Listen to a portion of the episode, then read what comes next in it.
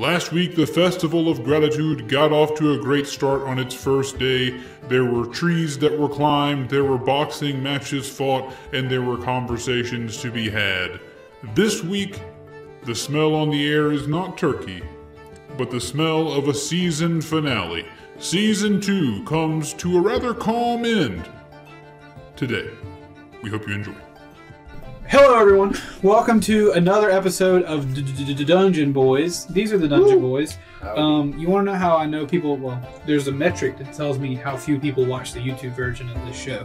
But I also know because no one has corrected the fact that who, for who knows how long, uh, Zenas and Josh, Josh's names have been mixed up.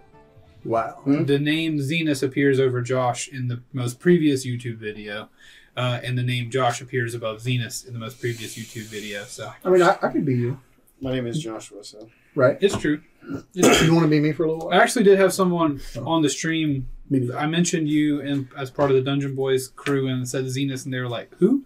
And I explained your name, and they were like, "That sounds like a cool name." And I was like, "Well, it's only one of ten that this guy's got." Gotcha. And he was like, "What is this man a demigod?" And I was like, "You know, he probably wishes he was." probably.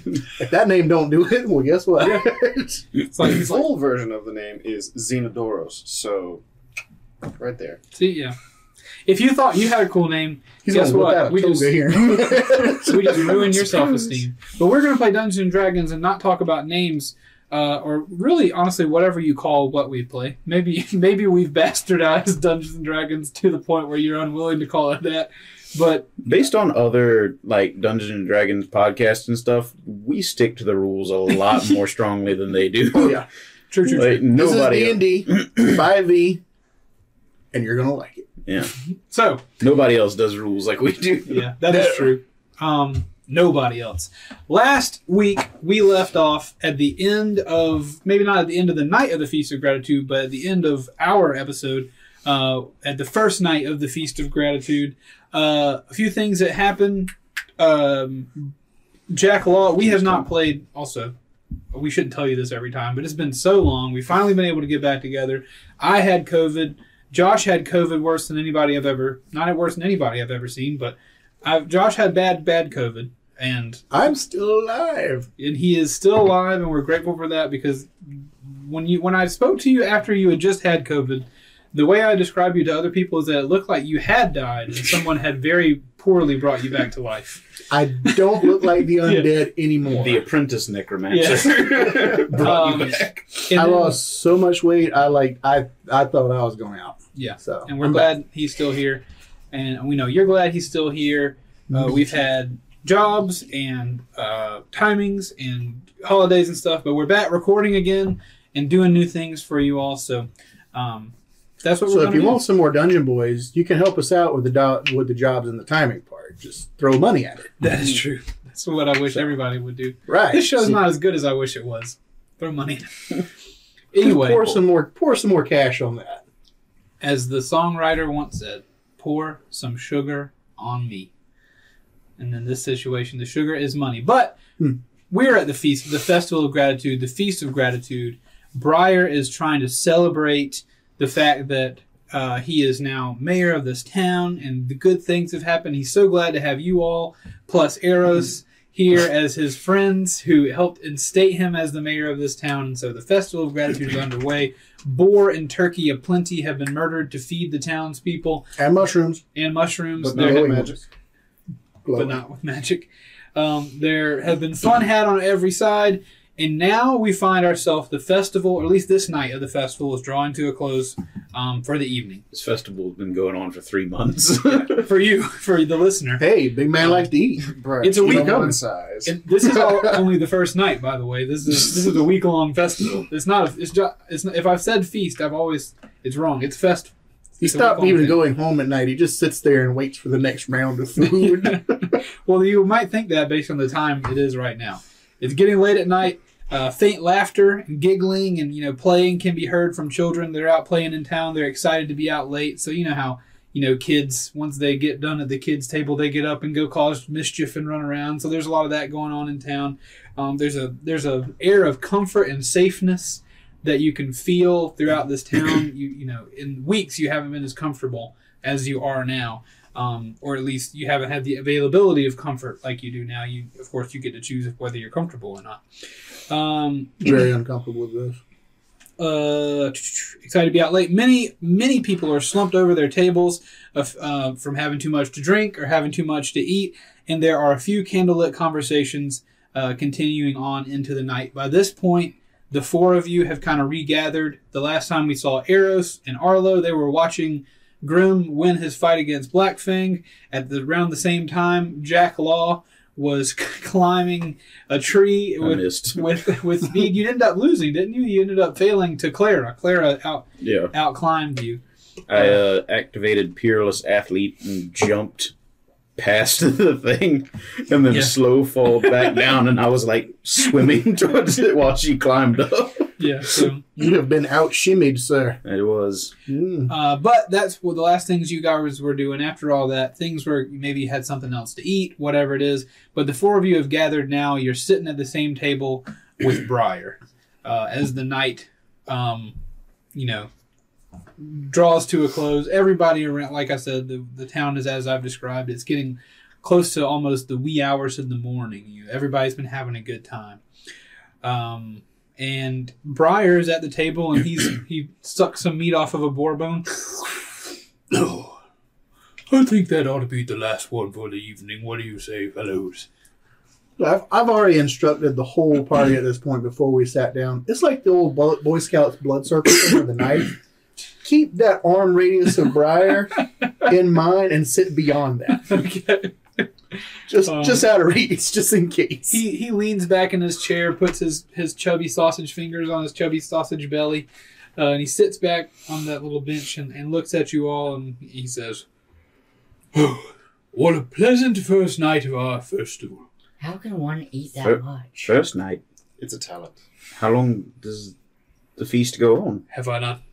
Feel sure I've described this before. It's a week long. It's a festival of gratitude. We've so much to be thankful for. We're all going to get back together tomorrow night and eat and and you know be fanciful once more.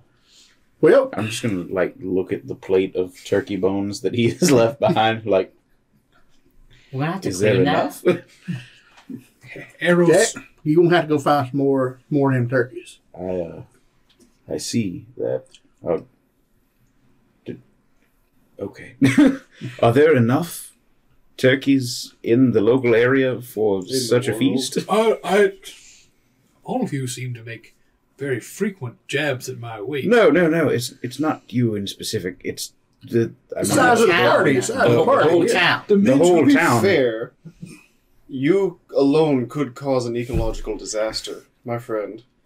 But in a more Things been said about note, me though, so That is a lot of feasting and, and, and fun to be had. Sure, it's a, it's we're not going to have a feast of gratitude every month. This is a maybe a yearly, maybe even a every five years kind of thing. And the menu for tomorrow night will change. all right. It's not Very all going to be cholesterol and fat. Mm, Tomorrow might have salads. Oh, Didn't realize you were so you were so worried about my health. I can assure you, as a druid, I'm quite in tune with what is healthy with living things. I feel like he's just like shoving like a pile of bones. there, there- there- there's a there's a man running towards him with like the, the spread for tomorrow's evening, which is just fried desserts. Just, like, Wait, away. not now. Um, Take it to my tent. um, but as that may well be, also I tend to assume that you, I there's the understood, Briar. I'm just joking. Before all of these jabs, you have to tell me if you really mean to insult me. Um, but also, I could have a plant grow through any of your bodies without you being able to stop it at any moment if you'd like me to. So. Uh, sometimes it pays to be a big boy. Uh, can I whisper to Jack? Do we have time to waste a week to not to sit around? We got we have to get this orb somewhere, right? Um, they. I don't believe the world is paused on the inside of the orb. They're still working at the in there. I mean, as long as we aren't caught, we can take as much time as we need. I believe. Oh, okay. Just making sure.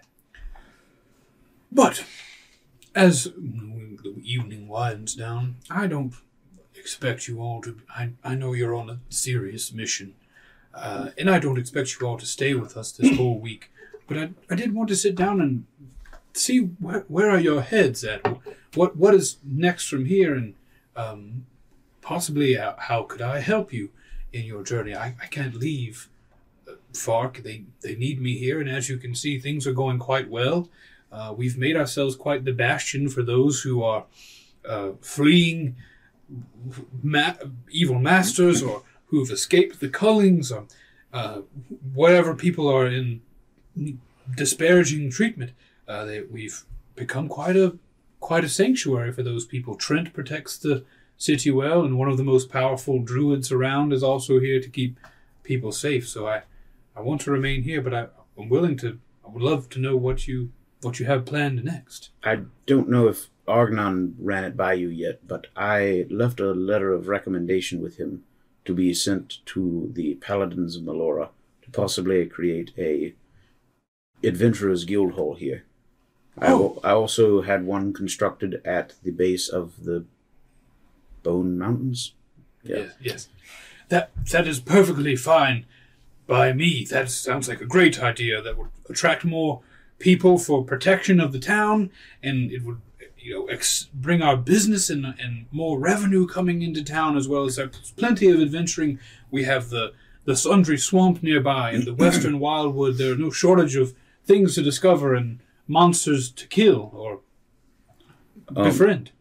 Meta question. Do we know, is Briar a member of the Servants of the Scale? I think he probably would have told you. Cause he's you don't know that he's if he is, he hasn't told you that he is, I don't believe. All right. oh, wait. I'm good. You Gotcha. good? Yep. As far as I know, um, think we're think we got business what takes us towards Medine Brow. Yes, yes. A So- beautiful forest. Yeah, been a while since we've been up that way. Um, you got anything needs to go that way? What we can take with us? Something you need to take to somebody or something? But I have nothing that belongs there that I need to send. All right. I know we used to pass through there once, so I will tell you though, there's much to be worried about at the north of our continent now, after all of this tumult going on with the council and everything. Medine's Brow used to be one of the most beautiful forests I had ever seen, and I've been around a while. oh yeah, Um, it's beautiful. large and deep and vast, uh, but now it's a exceedingly dangerous place. There's a orc stronghold there where I believe the council. And these are all information that I get through the trees as they pass it along. So you know how trustworthy trees can be sometimes. But from what I hear, there's an extremely large orc training facility where the council trains some of its most dangerous killers. Uh, and if that wasn't enough, the forest itself is now home to some frightening new monsters. Dang it, they're gonna strong cut the brow. Mm. Probably need to get a druid up there. Oh, oh, hey, wait a minute. I'm warning him. Yeah, I'm warning him. you Yes. could do it. We could keep Briar in the south, as far as Right, is, right, and then get you up there. right. That's a lot of work. We can do it though. I mean, we've done worse. Not that we've done worse. We've dealt with worse. Un- Arlo's just nodding through this entire thing. Just yep, yep. I catch your meaning. I understand. We're not murderers. Not. No. Except we did kill those slavers. Well, yeah, But that's. Anyway, yes. yeah. I think that's a good idea. I think you could do a lot of good up there, Arlo, for sure. Um, I would just, I, I mean only to tell you to please be careful as you go up there. I know that you're traveling under the cover of secrecy. I know that there are very few who know what you possess in that orb you carry with you. But please do be careful. There are, there are things. All, I mean to say is that from what I hear down here, there are things in the north to be afraid of. I'm sure that you can handle whatever comes your way, but do please be careful. Well, I certainly will. I'm gonna take with me a punching man, a sneaking man, and a venture man. Excellent. You all, you all do well together.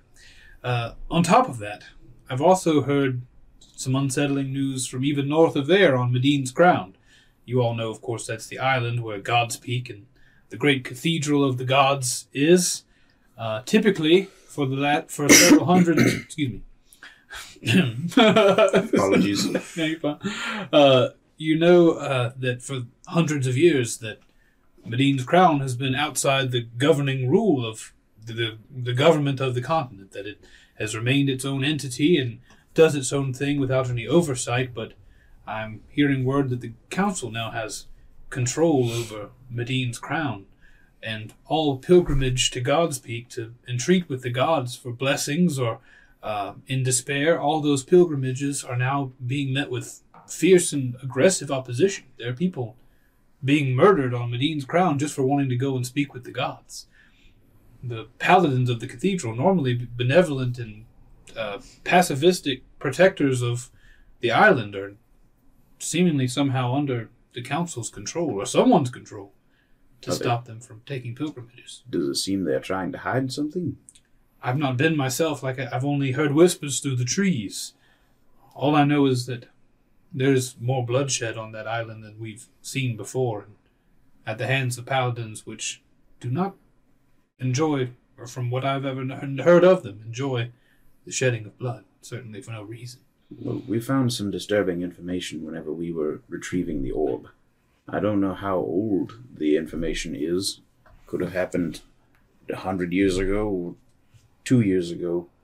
Uh, what information, if you don't mind sharing? At least two of the gods are dead. Dead. Yes, Oh yeah. The gods. Oh yeah. Two gods are dead. You say. Yes. Melora and Moradin. Moradin. Moradin killed m- John. That's me. You, you, that's like the 18th time you kicked me. Eros, Moradin, keep your legs still under the table. Moradin killed Melora in her sleep, I believe. Killed each and gods killing each other. Well, I don't know what happened to Moradin, but we found his ghost or his shade. Um, I want to take out the uh, journal, the the book Uh-huh. that uh, it listed like what he was, Yeah. and show him like this book. It catalogs anything that me or my party manages to defeat, and so this flipping is pages. Um, he's you know flipping his It's pages through pages there, to whatever. he finds the entry that you're talking about. Jeez. says, impressive, impressive gallery, by the way. But It's a thick book. I've never seen anything like this before. This does not bode well for your journey if gods are killing one another, and it certainly does not bode well for what's happening on Medine's crown. If it's possible, a for gods to kill each other. Excuse me, Eros, please. Could the paladins be mind brainwashed or something like that by the gods? Any, anything could be. Knowing this, it could very well be possible that the gods themselves are keeping people from taking pilgrimages to God's Peak, which it's, has in the past been our only close to guaranteed way of s- entreating them. This is not good. This is depend- very not good. depending on the vehemence of the believer, uh, brainwashing would be unnecessary to move people to such actions. That's I true. know, but paladins don't usually like bloodshed, so I thought unless their god demands it. exactly like they were being controlled or like That's- demanded to. Eros makes a good point. The very the the beliefs of the paladins is that they protect the right of any to entreat the gods. They don't worship if anything they worship them all equally and that they truly worship and protect the ability to speak with them. Um, it I would imagine it it may be closer to someone having to brainwash or cast some sort of magic over these paladins. I've never met uh, a group of people more, more staunchly attached to a to a goal than these. So it very well could be that, but of course, who knows? All I know is that if there are gods killing each other, excuse me, Grim, that this means that your journey will be even more difficult than I thought it would be. Certainly. And we know the council, uh, at least what they're doing, threatens much more than just our world, as Jack here is evidence to. Of course. the Um, council is alive and well in my world as well. hmm, Well, boys, that is another. if you want to go and check it out, I don't mind taking the lead on this because I got some of that magical resistance, and I ain't got a lot of brain to wash. I don't know about That's that. a good point. If anything, Briar's like picking his teeth and giggling qui- quietly to himself. it, that should be our second or possibly third stop. Briar, you've given us good information, but it is more laundry list of issues that I feel compelled to resolve. Uh, I can't speak for the rest of you. Um, but we should at least get this orb transported safely first. Of course. Still. if they kill us, they have the orb too. They Yes. would have the orb. Yeah. Of course, it seems that if the orb is taken from you by the council, then they have taken away their strongest opposition. Because if they take the orb, I assume they've taken you out of the game, so to speak. And with the orb, they could leave the folks trapped in there until whatever happens to people who stay trapped in a magical orb. Or they could open it in the ocean. Or that. Now, fellas, you think they're gonna run out of air first, or run out of room for all the sewage first? They have plants. Oh yeah, They're fine. I'm not. I'm not concerned. But But They've got water too. we should. Ocean. Yes. no yes. doubt. We well, salt water. You probably Yeah, don't want to drink, but No, don't want to drink that. that is a good point. We should hurry, get them there quickly. Um, what else do you have for us, Briar? I have very little except one thing you mentioned making stops. I contend there is one stop I believe you should make before leaving here. And Ha! Knew it. if you make this stop, not that I believe that you would defy uh, my well intentioned belief that you should go visit this place, um, I will happily use the spell that brought you here to transport you closer to Medine's brow. Oh yeah. Um, but there is one place I think you should see before leaving. It, where What is that? it? Please continue. yeah, sorry. Bri- yeah, Bri- he's taking it in. It's like if if trying to figure out what you what's on your faces. Are you interested? Or are you? Arlo is like standing up in his like I guess it's like benches along this thing. He's like standing up, looking like a gopher Yeah. or a meerkat. Exactly. So Briar says he says outside of town, toward on the road heading northeast back towards the very bridge you came across to get here. Uh, I believe maybe you should take a little journey that way. Hmm. Um, see if anything catches your eye on the path. You won't be able to miss it, and I feel you'll be drawn to investigate. What's the reason The reason for what? to go there? Um, It's a great little barbecue shop. Adventure. I think you will be pleasant. I think you will be pleased with the outcome if you go and visit. It's a lot. It, it, it, To be honest, I do not know what will happen, but I believe it's a thing that you should see before leaving this place, especially knowing that you may never return. For all we know, you could be brainwashed too, leading us to a trap. Eros, please. I just fed you eight, pound, Hypothetically. eight pounds of turkey. I understand hypothetically, but if I all he wanted was willing to spare. if I was brainwashed to murder you, I would have murdered you already. Like I, s- I, lit- I quite literally could have a, an oak tree grow out of your mouth right now. It, it, it would not be hard. It would quite, be quite easy. I kind of want to see that one day. You show me how to do that one day. If we find someone worth killing that way, I will happily do so before your very eyes. All right. Now we're talking. I have a distinct impression of what we're going to find that way. The Chuck E. Cheese. I'm thinking Chuck E. Cheese. I don't want to take away from the drama of what's happening. but, Like when you said that, that's the exact area where Grim sent the skeleton toward the cliff to die. So I just imagine he's like stuck against like a tree, just like walking like a video game. Like you'll be pleasantly surprised when you see it. I just imagine My boo. Either that, like he's on a lawn chair, like reading a book. Like I have waited for you. I don't know if he has a voice. I just I just imagine him like sitting down the book and just be like the shrug. The his jaw goes. or he's just got a little like voodoo doll of you that he's made because he's angry at you that you sent him to die and he just tosses you out the cliff. also, wh- while we're at, while we're at a game for a second, sure.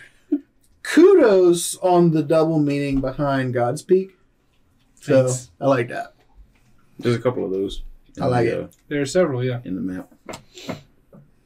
Again, those of you who enjoy lore, I mean, there there's a lot here. Juice, I love you, buddy, but those two balls are not ones that you should probably want to play with. Juice, come on. You're a sweet, you're a sweet young Come fella. Yeah. You're a sweet young fella, but I don't want teeth marks in Yeah. the place where there should Come. be none. No.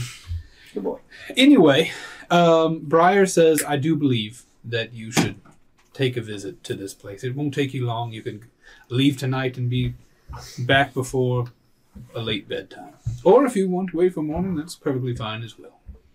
I'll be happy I'll be happy to send you along north of here whenever you wish to leave. Master Briar, you have piqued my rural interest.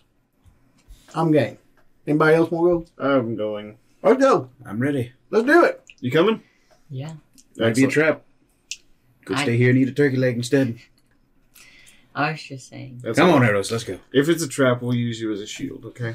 So while he's deciding, like Arlo has like stepped off of the bench across the table onto the next bench and is now like headed off in just a general direction. direction. Again, how wholesome would it be if this was the last conversation of season two, and then it was like you, all four of you, walking abreast towards this thing, and then like from behind, it's like Jack nudging Eros, like hmm, it could be a trap, and you're like, "Hmm, that's that's kind of cute. but anyway, uh, yeah. So you guys, so Arlo's head now. What is that? Is that the plan? I'm I'm just following. walking forward. I have no idea where I'm going. Cut Okay. to behind us, and Briar has an evil laugh. and just chuckles to himself. And then he pulls a turkey leg out from under the table and starts eating it, watching us walk to our doom. Um, Either that, or I could see him with like a whole fried turkey and petting it like a James Bond villain with a cat. what what he does say though, as you're leaving, he says, uh, "So you're leaving this evening." Why not? May as well. Already going. Well, I hope you find what you're looking for. And he does like reach across the table to grab like one little extra scrap of turkey and begin to chew Ah! upon it. Yes, Let me yes. some of that turkey. He's like grabs another piece and you know what? Roll your dice. Like, like those uh Pass me something. Pass me those, those something. mothers on the No wait, the- this can't was roll perfect. Oh dice. yeah. Is there a dice? Yes. All right, roll a, no- D- oh, yeah, roll a there is. dexterity saving throw. Oh, well, I could have just done that here. Josh, What dice could you have not rolled? Fine. All right, I get a plus one to 20. Net 20. Yes. Lightsaber. he, he, gra- he, he grabs a turkey leg from off a plate nearby. He uh like a boomerang. he holds out his hand and puts out puts a little like fire in his hand and and gives it a little sear on the side, warming it up. And he like he like Tom Brady the goat yeets it, you know, twenty five yards, arcing towards you. It's smoke. It's there's some steam and smoke coming off of it as it's just been seared. Arlo doesn't even turn around. In Just my- hand in- up. yeah, yeah. Arlo stepping across his last picnic table, his left foot in the air as he's stepping down off the final bench, reaches his hand in the air, closes his hand around the bone of a turkey leg. Lightning bolt. and as, as he, his foot hits the ground, the turkey leg comes down. He takes a big old bite. Just like old times. we spent three hours practicing that every day. to whoever holds this turkey leg, if he be worthy. He's about out of practice, though. We used to be able to do that from outside town. That's in character. Very impressive. Briar can catch a turkey leg from three states away. or counties. So you guys are moving down the path late at night, right? Yep. I have dark vision. It's twice now. Never misses. If it, Everybody, that joke never everybody misses. does have dark vision. That joke never misses. All right, you guys are walking down the path. It's not too terribly far. It's it's a it's a bit of a hike outside of town. You guys are walking for you know maybe hour, hour and a half, two hours. snack. You know, you're taking taking a hike. You know, if you guys want to have any conversations between yourselves, you're welcome to. Stop me if you'd like to. Um, but you guys are walking. It takes you a little while. the The moon is it's it's a it's a beautiful crescent moon. I'll converse with them. You Yeah. go ahead and set the scene first. Yeah, it's a beautiful crescent moon out. You can see the stars. Like this is not modern day, right? Where once you get past the torchlight of the town, it's all starlight and moonlight.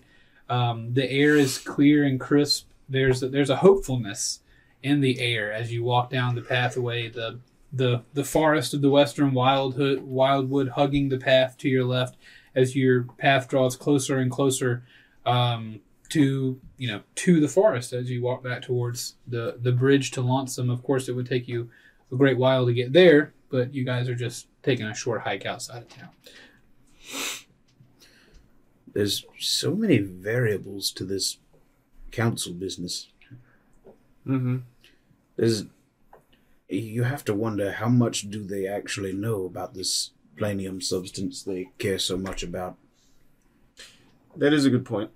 I we take it for granted. We make jokes about it and things like that because it's it's a bit of a subject to talk about, but I'm from another world. Mm-hmm. If the council has access to other worlds, then there's no telling what sort of dark magics they can pull from other places. What creatures they they could be in collusion with themselves from other worlds where they've already brought this world under their heel. That, that is what I thought of um, when you spoke up with Briar. I was concerned for that as well. It could they could be picking every single choice and picking the right one that they win. It could be. Well, talking about bringing folks from other, you know, bringing untold horrors from other dimensionals and the kind of, kind of things like that. Well, don't that go both ways? Couldn't we also use the power of that plenum stuff to, you know, get some help from somebody else? Not if using the planium causes this level of chaos. If that's actually what's happening and simply using it causes, you know, gods to turn on each other and those creatures in the tomb, you know, if it causes things like that to happen, they couldn't survive here. We couldn't survive where they were, I assume. The Full Hearts may Not have some more circle. research into this. We may just have to trust them. One thing worth noting too is that you are very different from the Jack Yes, that we have had. I I presume our circumstances are vastly different based on what you've told me. You taught me more words. Well, yes, but uh, other Jacks seem to have been under a bit of pressure, Mm, as you all were. could be. Yes. So that is another interesting variable, like you say. Do you still feel fine when you came here? Because you're you, you're still using Melora's powers, right? Because you're a paladin, right? My gifts have not grown any weaker that I can tell, but based on what you s- did we did we canonize that I also heard the voices whenever the uh, explosion happened? Because I was like I was mixed in with everybody else. That's when I, I, got think maybe switched. so. If not, let's canonize that you did that you did hear some of that stuff. Because we also, all whatever voice is is uh, bumping that table a little bit, that's going to amplify through the mic. So that's, I don't know. I don't know who that is. okay, just I'm, I'm not. I'm not anywhere near a table Sorry, leg, just- and juice is down. the god of this world says, "Police your feet." Um, the voices we all spoke of hearing during that, whatever that was, the planium eruption that caused me to be here, it spoke of the universe as if it were a, a system of some sort that's self repairing. This planium substance seems to tear a hole in all of that. It doesn't seem like it's natural. It doesn't seem like it's supposed to. Thank you, Juice. Does not seem like it is supposed to be here. It seems like an outlier that's not accounted for. Mm. It's possible. I totally lost my train of thought with the whole who's kicking the table thing. I've, I don't remember what I was asked before. You're- yeah, you were saying how many variables there were, and you Yeah. guys were just I feel talking like you about. asked me something. No, you No. asked me if I was. If you felt okay. Yeah. Are you about your Yeah. power? But you answered that question. Okay. Yeah. Yeah. Uh, what were you gonna say? Well, well. So is is that plenum stuff? Is it even from around here, or like, has it always been here, or like, It, did it seems, just started messing stuff up when people started poking at it? it seems to be everywhere because it would have to be for me to get pulled through into this world. I assume it would have to be in my world as well. Maybe other creatures are jumping in too.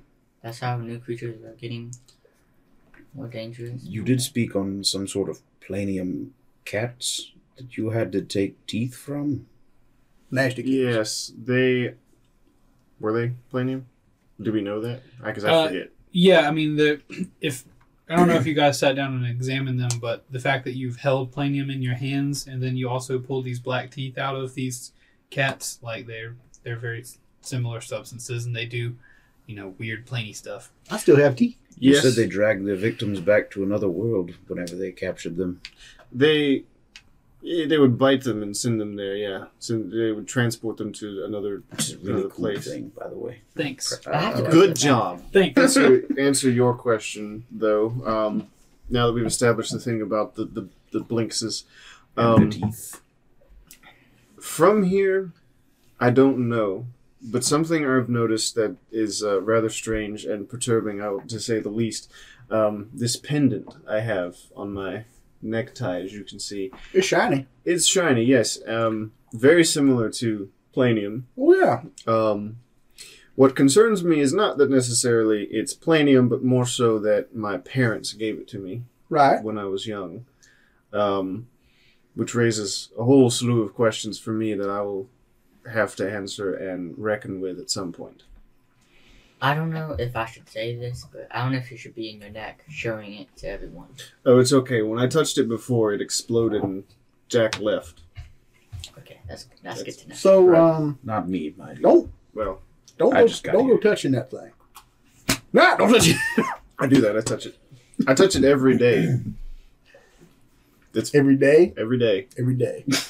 Keith. You're on camera. I touch it every day. Well, Juice, no. Stop. Whoa. Hey, Come on. Wait, so you're the only one that can touch the pendant? It's just mine. Juice, come I on. touch it and Over like Keith said, I touch it when I get dressed. Oh, like, but can't someone easily steal that as you're like sleeping or something like that? Well, Yeah. we're his closest friends, and I presume we're his closest friends, and none of us even knew what it was. So the chances of an average person recognizing it are very low. it's quite That's small. true. Uh, yeah, it's it's literally like in the where you'd have the knot. It's just a Oh, yeah, little okay. thing. Um, do you want to touch it and find out what happens? Don't touch it. Arlo, do you want to touch it? I do. Touch Let me touch it. I've been down. Poke. The world ends. Whoa. Nothing happens. we have now Fine. entered season 18. Grim has a tree for an arm. by, by season 18 we're so meta that like as dm i dm that there's another dming doing the thing like i i contend with another nebulous otherworldly dm me Jack's character rolls a d20. Yeah. Arlo has grown one half inch all right so sideways. you guys continue to walk Yep. and as you walk you begin to come to a familiar location This Uh, location looked kind of familiar. Indeed. this isn't when did this become a comedy when did this be, when did this become george of the jungle uh, the disney george of the jungle there is a funny joke in that movie where like the the the suspension bridge goes out and everybody falls down like 300 feet or farther into a river and there's like and the narrator says and no one died because this is a disney movie Oh. um, and they, and they all are on the bank later forgot with it was like narrated. yeah with like slings and like they're Yep. just injured very very cute I love this. The scrubbing bubbles guy that narrates the whole thing. Yeah, Brendan Fraser. Fra- Fra- Fraser. Good Fraser. for good for him. What a hunk. Anyway, moving Was. right along. He broke his back. Poor fella. Dang good. You come to a very fam- not very somewhat familiar location. Uh, roll a uh, Probably very familiar to me. Yeah, probably more familiar for you because you grew up in this area. But uh, roll like a history check. Ooh. Eros you can roll, but it'll be a lot harder for you to remember. Is there any point in me rolling? Um, you can roll if you want. I feel like this is before my time. It's a two. All right, I got a nine. a nine. I got a zero. Basically, just I don't remember anything. Okay. I have no memory. You got a nothing? yeah, it's a one minus one. Oh, okay. No. Dang. Grim, you do you have a faint memory that you stopped here you stopped here a couple times back whenever you guys first approached Fark. that uh, you the first you remember stopping the wagon here one time, but you also remember kind of making a, a base camp here at one point whenever you guys had to flee the town for a while. Um, I don't know if you guys. This is are where we painted the wagon. Is this where we ran off to fight the basilisk? or is that My bad. No, the basilisk was on the way to uh, Strongwater. That's farther away. That's Oh, on a different right. road. Um, no, but you, it's it's not. It's only been a couple weeks. This Grim, was- your After the mighty bridge escape. Is Yes. this where The Burb bridge. Briar camped out? your roll of nine makes you remember this is where Bourbon Briar camped out. Um, you guys left them there to keep them safe while you guys went to figure out what was going on. I'm looking into this area and there's literally a bush like right here. But Grim, that knowledge comes to your comes to your mind as you approach this mine. area. and as you approach this area, Grim, you're surprised to notice there's a footpath now, weirdly, going into the woods right at this. If you were to recollect, I want to travel back to this spot where you would turn off the path, there is now a worn footpath going into the woods right there. If Burb has a house and a wife, I'm gonna kill him. or me. no spoilers. You'll soon find out, I guess, what's what's down this path. Uh, anyway, but the path is there. I don't know if you want to relay. I'm going. Yeah, because They can't see it. They can see that there's a one footpath, but but they don't- they these wouldn't three would know. have. Well, he doesn't remember, and these three, the other two, have no reason to believe that there should be anything here, or shouldn't.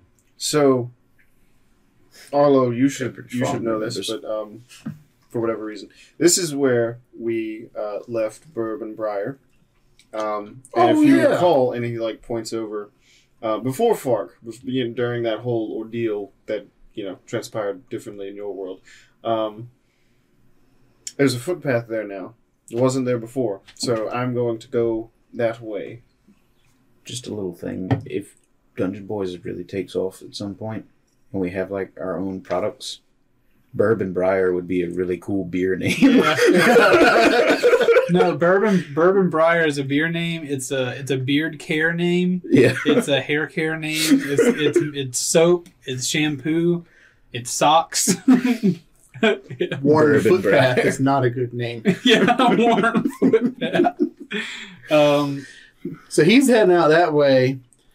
And now that he's brought up Burb, Arlo's kind of hanging back a little bit because he's like, I miss our friend. I should have killed that snake man when I had the chance. I heard that and I agree, but kind of don't. I'm gonna follow you, Grim. I'm interested to see what's going on here. This Sounds appears to be what I'm open. uh, this appears to be what Briar told us would catch our eye. I suppose so. He also said we would be pleasantly surprised, but I am doubtful. As always. I'm coming, boys. Pleasant memories is always good.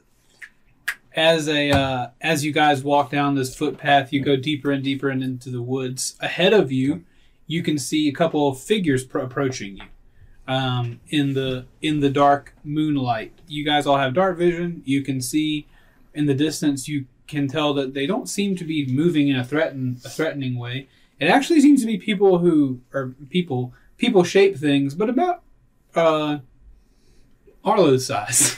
Woo! Bring the, when I first said your name earlier, I was like, it's been a long time because I'm gonna have to draw these names back up. Yo, Um, You're right. It's on the shirt. it's on the shirt. Sorry. Uh, also, mine is right here. yeah, that that shirt is available. Um, if you go to streamelements.com slash merch slash tank media games or something, Yeah. It's a big address, but go there anyway because it's awesome. follow the link tree in the description. There we go. Do Got it. All right. Anyway, you guys now. walking down the path, you can see two figures that look very much shaped like Arlo, but then also one that's even smaller walking towards you, uh, and you can hear them kind of talking to one another from a distance. Um, you guys roll a perception check. All right. Punt one. Actually, And based on your vision, you can tell that the smaller one is being held by one of the other ones. Ten for me. Unnatural twenty. I got a twelve. Okay. 28. All right. Dang it! Gotcha. So in the distance, Grim and Jack at this point, you guys can hear the conversation that they're having in the cool the cool of night, and they're frustrated. Uh, one of them, at least, is there's uh, a man who's saying, "I told you that we shouldn't have stopped to eat such a late dinner on the road.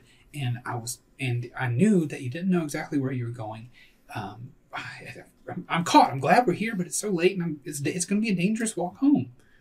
And the the you can hear a female voice who's saying, "I'm sorry. I I I followed the directions exactly as I was told the directions, and just look, the, the baby's sleeping. Let's not yell at each other. Let's just safely walk home." Says the baby. Yeah. And then as they get closer to you, they stop talking in mid sentence. You said awkward conversation. Immediately, I was thinking, "Well, should we just kill them now? I don't know who they are. They're uh, coming towards us. Is it because they see us? yeah, they stay. You they notice you, and their conversation stops. I'm gonna walk toward them, Okay. towering figure of meat and shield. Okay. They begin. They stop, and and a, a very astute and accurate ear might be able to hear teeth chattering at this point. You're being intimidating again. That's the point. Okay. As as you say that, they say, "Please, sir, we have nothing. We have less than nothing. Please, it's, it's just me and my wife and our baby, and we're just we're we're, we're, we're headed straight home. We're not here to. We're not doing any. We're not near to wells. Where is home? We've ne'er done well, none unwell. Where is home, little Graham. man? Graham, what are you doing over there? Let, let Arlo do this, Grim. No, Grim's doing it. Home Because Ho- ho- home is home is, is to the west. We live in a we live in a village on the outs- outskirts of the forest between here and Lonesome, but, but between the, here and the bridge. What are you doing out here? We're making a pilgrimage to our god. Oh hmm. no. Huh? Who? You would you wouldn't understand. Please just let us go, Tell sir. me who. We, we're only newly freed slaves. We've we've yet to even learn this god, the name of this god we're worshiping. We just we know that they they helped us to break our chains, and we came to pay homage. Come on, Grim. They're newly freed slaves. They have a baby. I kneel down and I'm. I, I say, um, guys, I'm just joking with you. It's fine. It's not a very funny joke. It is to me. Sorry about At this that. point, you hear. "Wee." I reach for the child. My hand is big as the body. She snatched the, she snatches the baby away. What are you doing? Um, Please just let us go home. So at this point, Arlo shows up. Is that the god over there crying? What is that? As I, as I reach the hand out, I'm gonna use the ring that I have, and I'm gonna call like butterflies. Are there any like glowing moths in your world? Roll a There are now. Whether you deserve glowing moths or not. Oh, I don't get it. roll. No modifiers.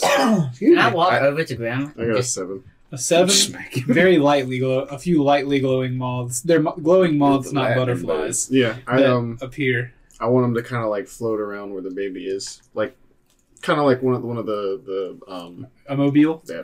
The baby. The baby. It was crying, and then as the butterflies come, it catches. You know, its little his little gnomish eyes. You know, are, Oh, that was. are, are getting caught with the butterflies, and it begins to coo. Of course, it's a bird. So. It's not a bird. Sorry. Not? No, it's a it's a it's a, gnome. Oh, baby. Oh, a? They're gnomes. They look like they look like Arlo. Yeah, most of the Oh. gnomes have been enslaved. So Yeah, Gotcha. we killed some slavers. You wouldn't know that. I killed the slaver. And as the bird, I Oh, watched. that's what I wanted to talk about earlier. I w- I was going to be like, yeah, uh, killing slavers doesn't sound like that bad of a thing. I, I don't know why y'all are so torn up about that because Jack doesn't know they were fake slavers right. so in and that he In-game. killed them. anyway, as the bird, as the moths are flying around the baby and it begins to coo and it's been calmed down, the lady says, "Thank you, but please just let us go. We we just came to worship and we're late and we didn't realize it would be so late and we're just trying to go home." And the the husband is like, "Yes, please just let us go home. We mean you no harm and we'll, we'll let you go home, but the serious question you mentioned it would be dangerous. Do you want us to escort you there? we just." We, we, we won't cause any trouble. We just mean to be quiet. We saw nothing dangerous on the way here, but it's just nighttime. It's dangerous for anyone out on the road, but I don't believe we'll need an escort. And the the gnomish fellow opens up his cloak, and he has like a small little dagger, and is you know with him. That daggers ain't gonna do nothing. It's Do you even have a sword? I do have a sword. I have a short sword. it's all I have. But I, I I assure you, if you just let us go now, we'll get right home. Well, I it'll be give fine. him Wait, if I, I would have have had a magical sword. Someone stole it. Do I have them? So while he's looking that up, just in in game, like Arlo is just he's happy to see that that there are people out here, but he's also he's he's kind of miffed that somebody is like ruining the special spot for him. Like this Yeah. spot has meaning for Arlo, so he's like, I was just hmm. kind of like trying to hide because it's a child and he has horns, tail, looks Okay. red. Gotcha. Pull your hood up or something. looks Yeah, really kind of. Semi-normal here, though. Huh? That's semi-normal, though. Yeah, but like I don't want to like it's dark, so I'm gonna look like a devil or something like that. So Sure. I don't want to scare You the child now. Reasonable to be I am. cognizant of that. Yeah. That's fine then. What does this god look like? We, and Or did I ask that already? you asked the you asked his name. Do you have his name? We Her don't- name? We don't. Uh, I'm telling you, we're we're brand new. We're we're, we're newly freed. We only know that he he's the chain, he's the chain breaker. Well, look, Broke we don't want to hold up your time from or nothing. slavery. We don't want to hold up your time or nothing. We just want you to get on your way. Where you said you came here to worship? Do you worship at a spot? Do you worship at a shrine? Is there a big old cathedral we're missing? What you Yes, talking there's a there's a there's a there's an altar. There's a shrine that, just behind us. But please, please we're, we're leaving now. We're, g- have a good evening, and they begin to walk away with their baby. One last question. Does he have a preferred offering? Y- yes, we were told if we wanted to begin to worship this god and, and to, to show pay homage, we were to bring to bring us a stick from our home, oh place we God, wish to be idiot. blessed. Yeah. Just a stick to place upon the altar. Well, Thank you. You're welcome. and they he gathers his wife and baby, and they share a I'm- cloak and. Squish them. what I'm trying to think I of. cast if- compel duel. With the baby. I- I'm- the baby just turns around and like goes full gut on you. Let's do this.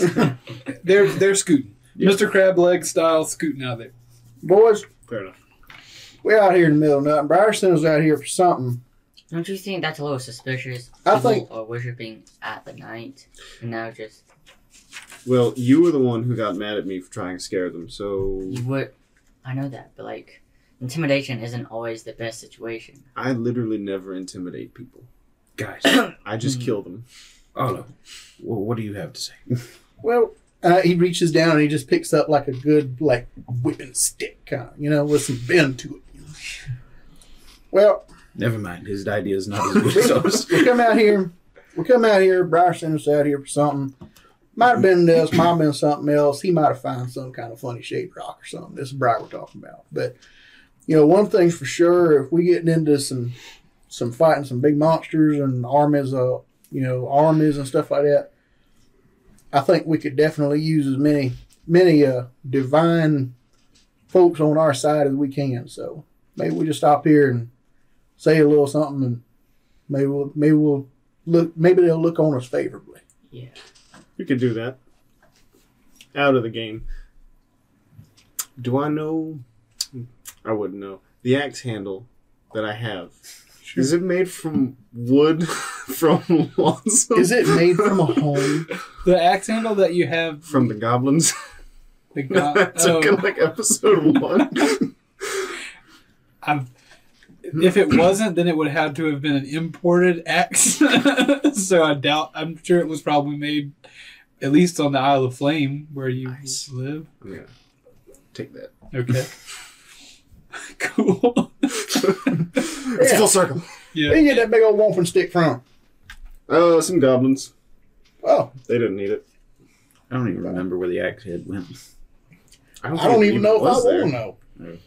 I couldn't tell you. I could if you made me, but I. I That poor, poor basilisk. yeah. Anywho, uh, you. Sorry, you, you I'm, guys tell I'm us leading the way. Yeah, I'm stick following. out front. Okay. Cool.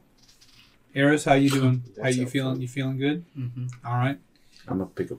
Well, yeah, I'm, I'm from here. I'm gonna pick up a stick. Okay. Yeah. Cool. Kind of. I guess I'll get a stick too. Sure. So, as you walk a little while in the woods, you're walking down this. It is a footpath. It is worn. Looks like it's been there a while. Uh, and you find a small, not even barely a clearing. You know, this this thing that you see is kind of beset on all sides by trees. The only clearing is out in front of it where people are obviously standing, or not standing here, but have stood or were standing at some point. But in the fo- in the woods, you'll find a massive mound of sticks, branches, you know, logs, different things that looks like people have brought or were placed there a while back. Turkey bone buyer brought. Um, yeah, uh, but there's a big pile of sticks, a big structure, almost like you know, not very much thicker than a teepee, but it's a, a domed structure made out of sticks and uh, pieces of wood. There's an opening in the front of it, so it's a it's a domed structure, and um, above that opening, you can see glinting off the moonlight uh, as the moon shines through the trees and lights this big structure that's you know probably 15 feet wide at this point and probably just as tall. Um, above the opening hangs a big circular piece of wood. It's large and it's hung by a chain. And on that piece of wood is burned a symbol, a symbol of a three-toed bird's foot. looks very much like a peace symbol.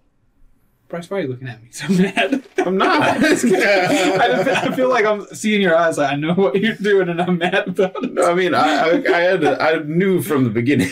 All right, so this a uh, downward pointed, you know, three taloned bird foot burned onto this round piece of wood.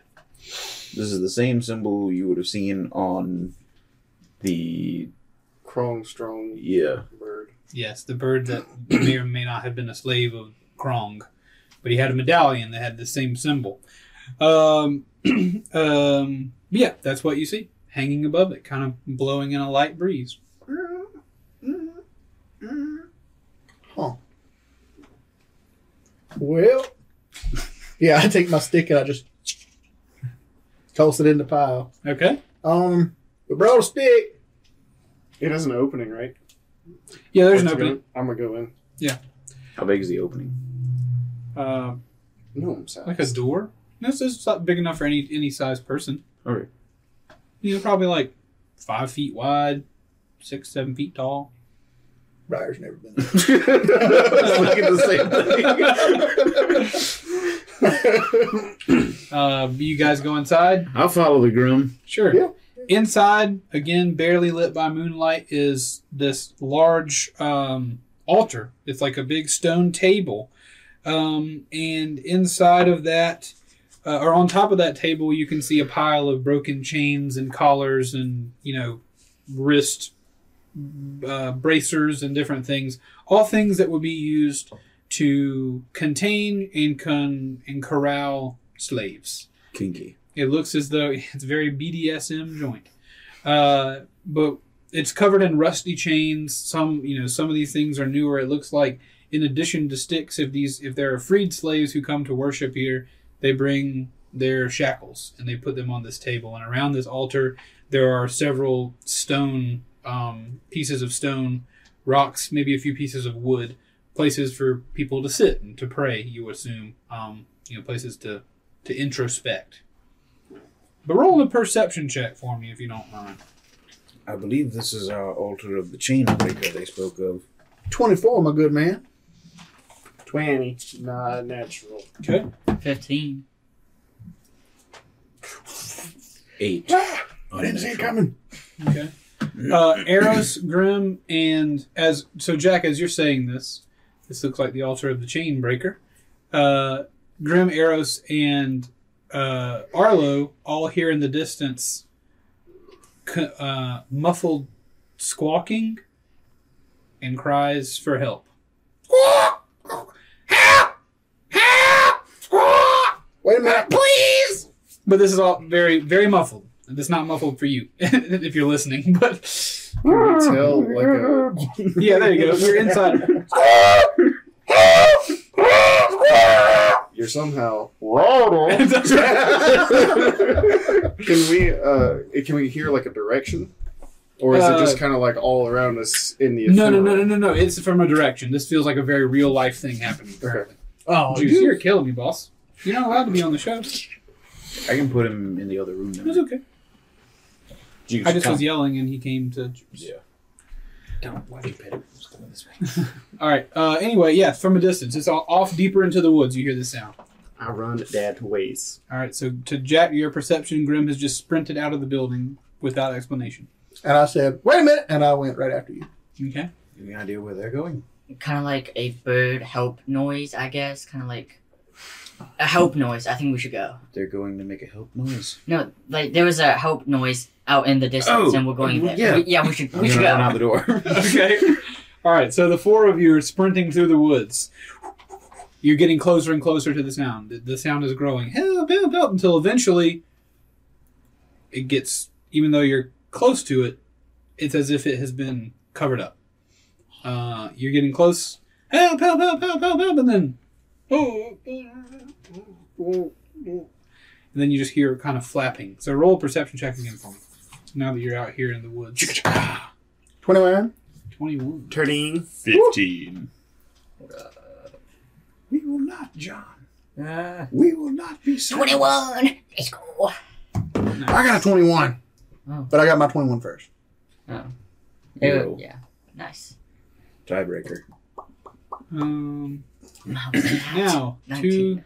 Who's, who's to the application. Torque over here? How, why, how's he there? oh, oops, sorry. Sup, G? Yeah. This is just You where guys he wrong exists tool. Keith. The Yeah. selective boy. Sorry for those of you who aren't watching on YouTube. I'm manipulating Time our combat indicator. Juice. No, we're not. It's not playtime right now. No.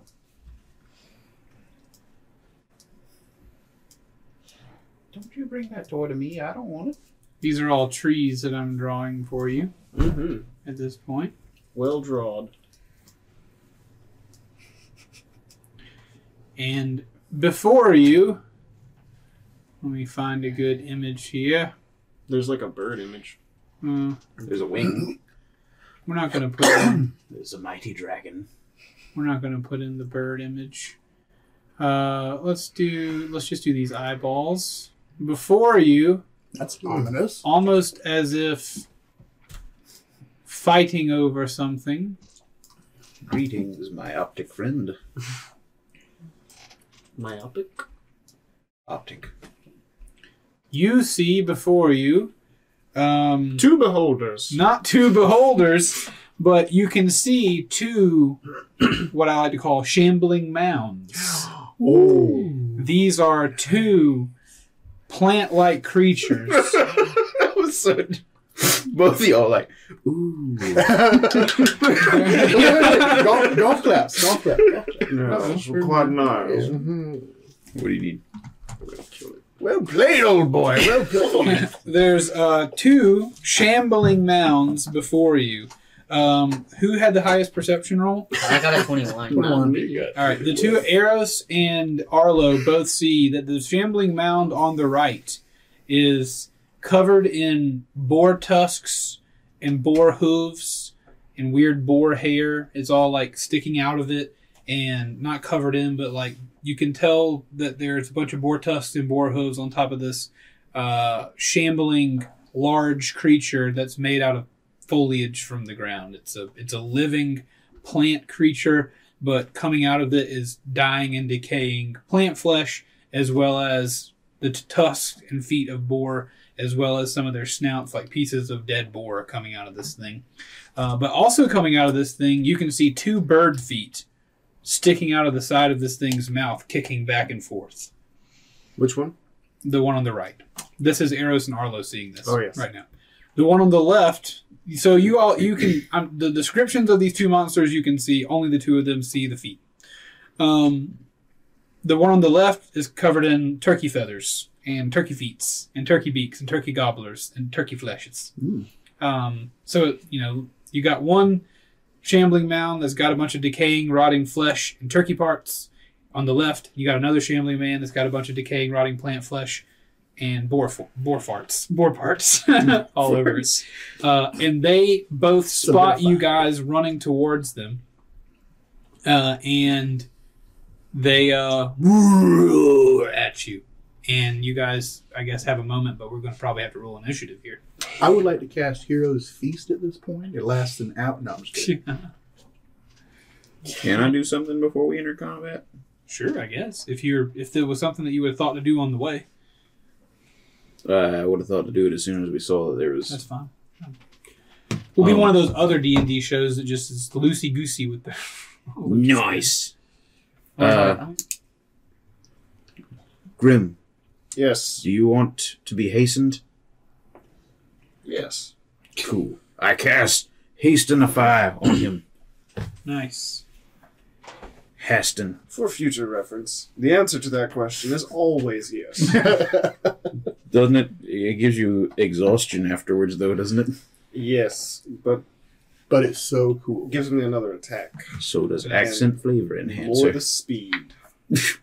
All right, so you What is guys roll up on the scene. Please behave as though you have done that. Rolling up, up to the scene. Couple of Oh my mounds. god, Sorry, got a two.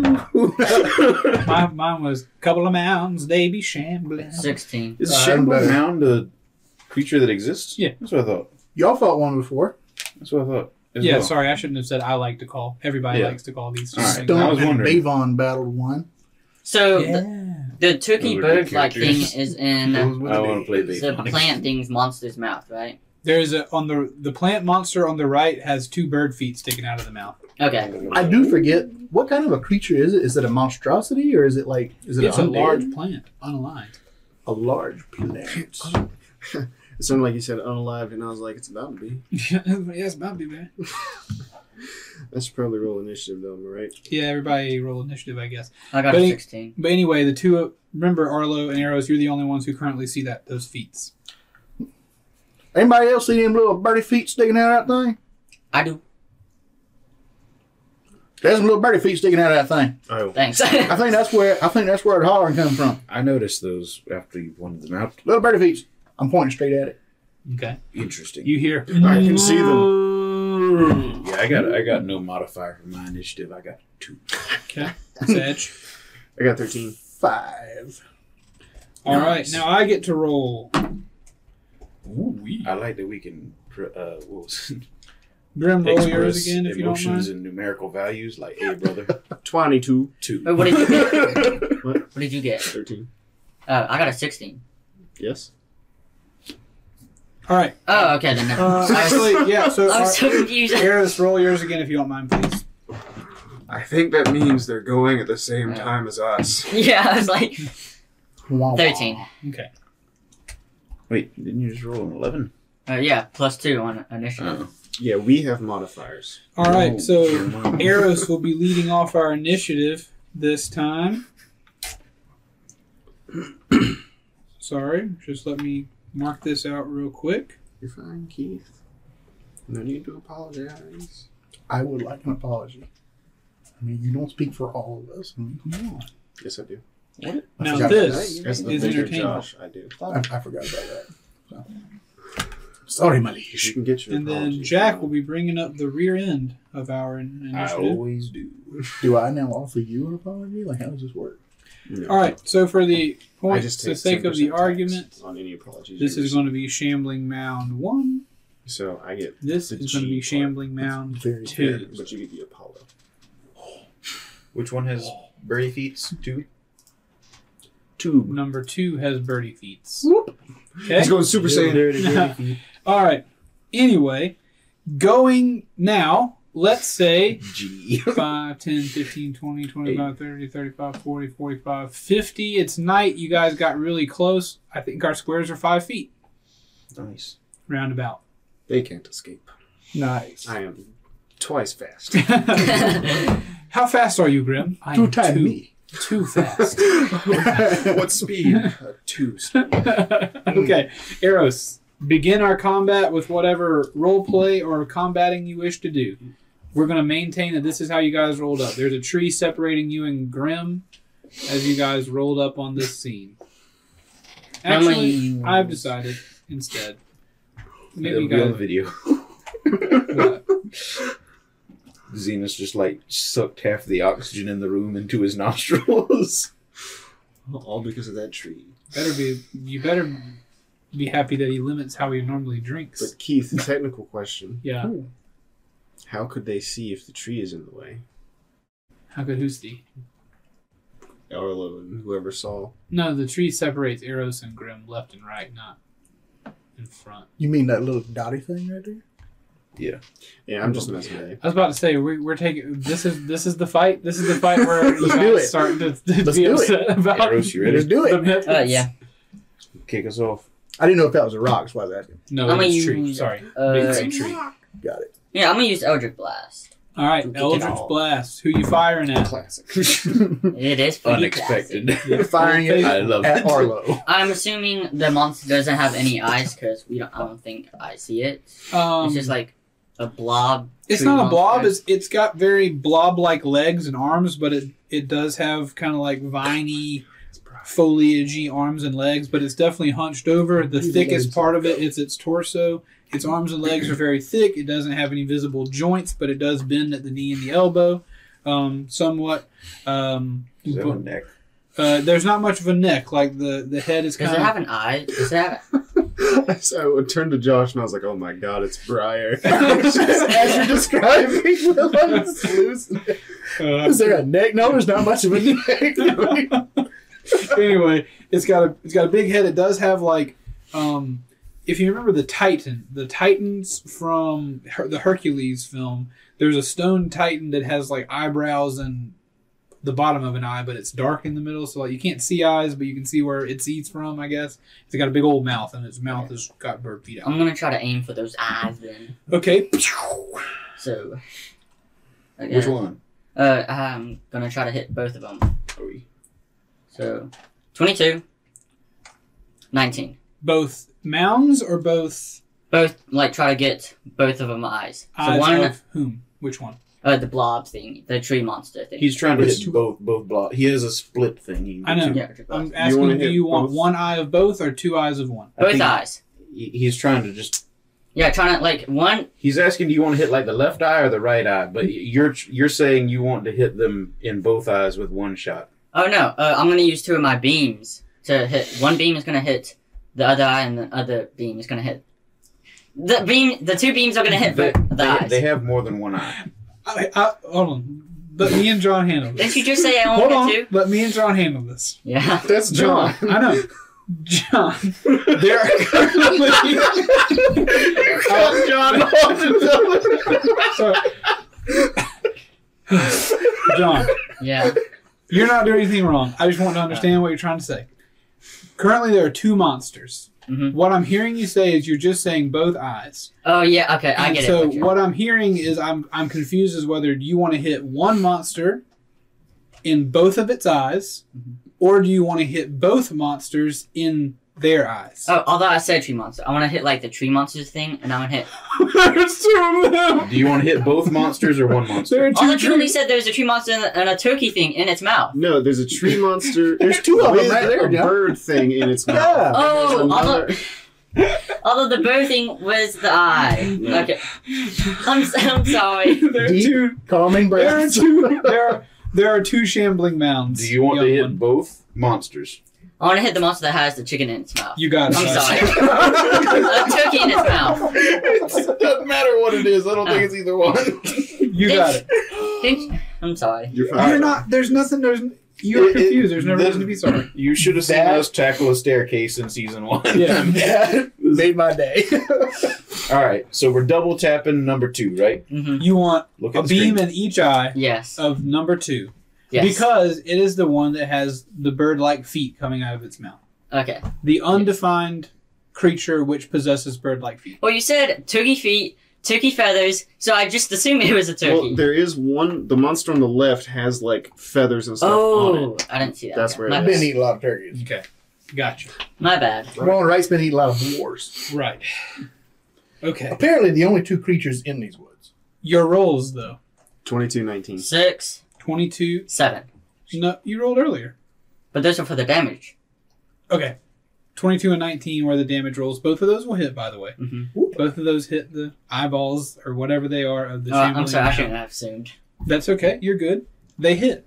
Okay. Now you're rolling damage. The For the, Six first, for the first beam, nuggets. six damage. Second beam, seven damage. Mhm. Okay. You got it, boss. Um, we did it.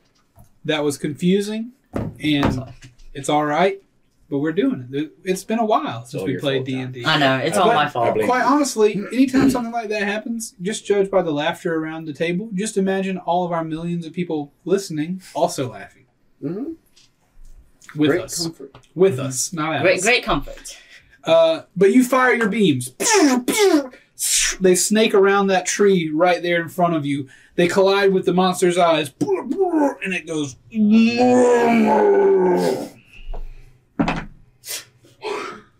It maintains its.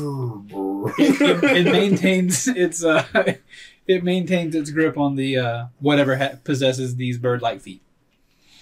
Um, and it turns toward you know towards where the blast has come from. Anything else you'll do with your turn? Uh, can I move into the trees now? You are currently in a forest. Behold before you the trees around you. The gray circles are trees. You can Oh. be as near to any of those trees as you want within your movement. Okay. Uh, I'll move to this The one. squares are five feet. Yeah, so whatever you move. So 5, 10, 15, 20, 25, 30 with 30 feet. You If can that's get your behind that movement little speed. You Oh, can- I, I'll just go into the little one. all right, so he's going to hide behind the little tree. Is that right? Uh, yeah.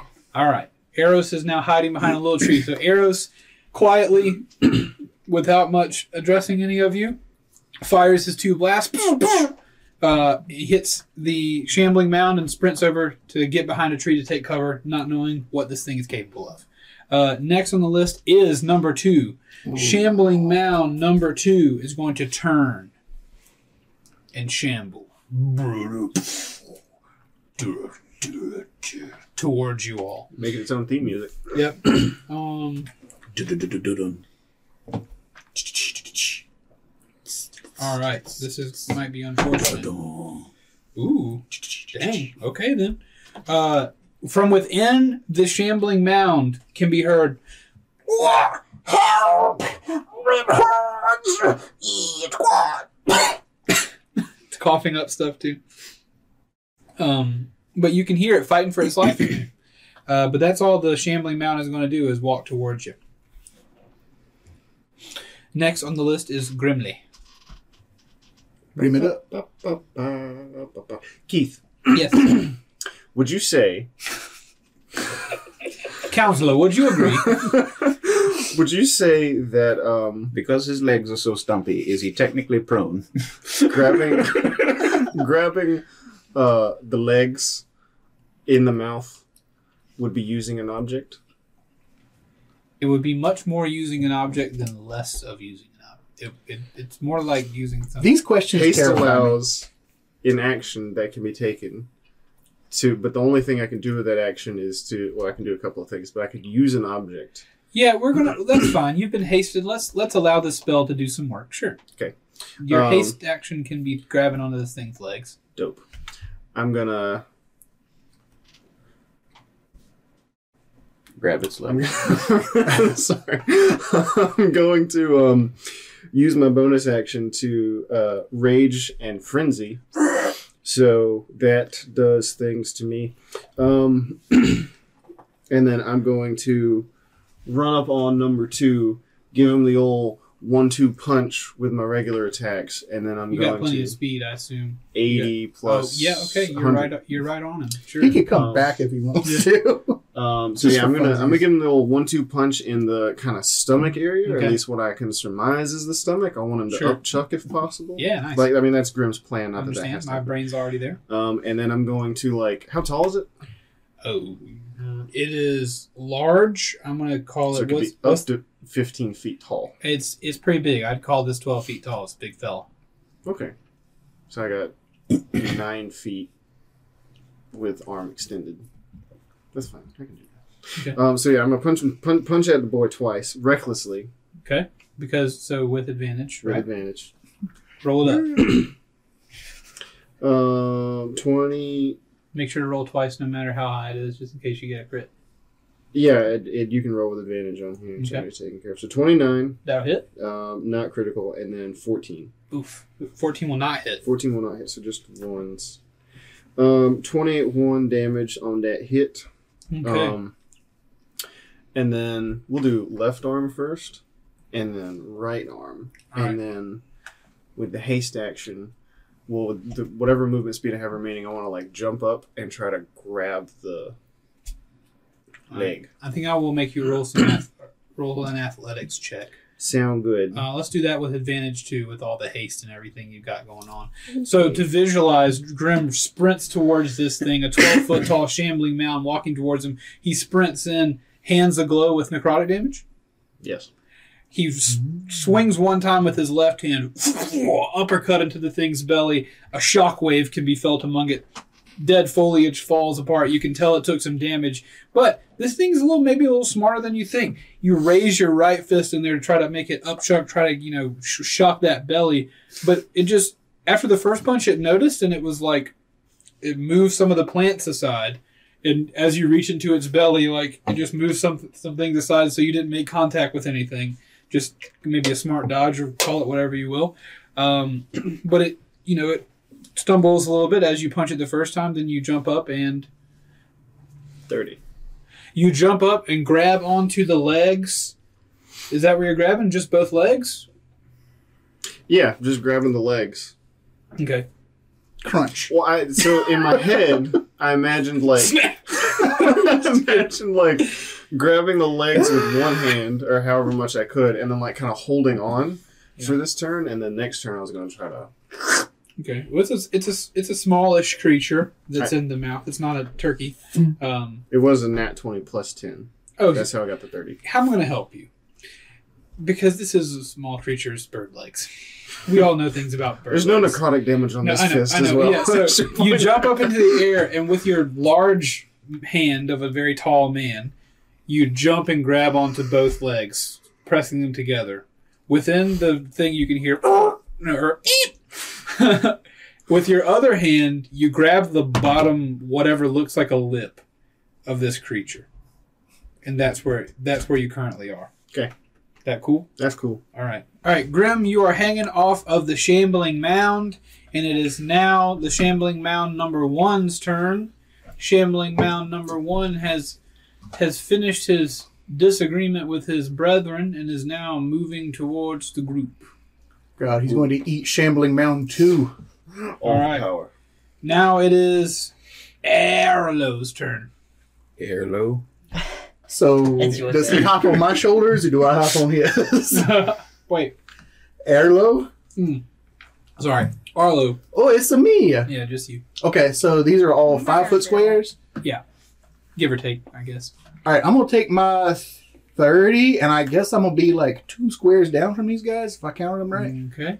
We would have to Uh, form the Megazord. One, two, three, four, five. That's good enough. Yeah, you want to just be right in front of them? I don't want to get like right up in their business. So you want to back off a little bit? Yeah, like right there. Uh, show, show, show, show. Show, show, Back show. off, bro. You're now within about 15 feet of them, or so I guess. That'll work. I only need about thirty feet. I'm gonna cast Blight Ooh. At number the number the two. Okay. That seems to be the most pressing one. Okay. I have not used Blight yet. And I am normally growing things. This is a destruction of plant spell. Nice. It is necromancy.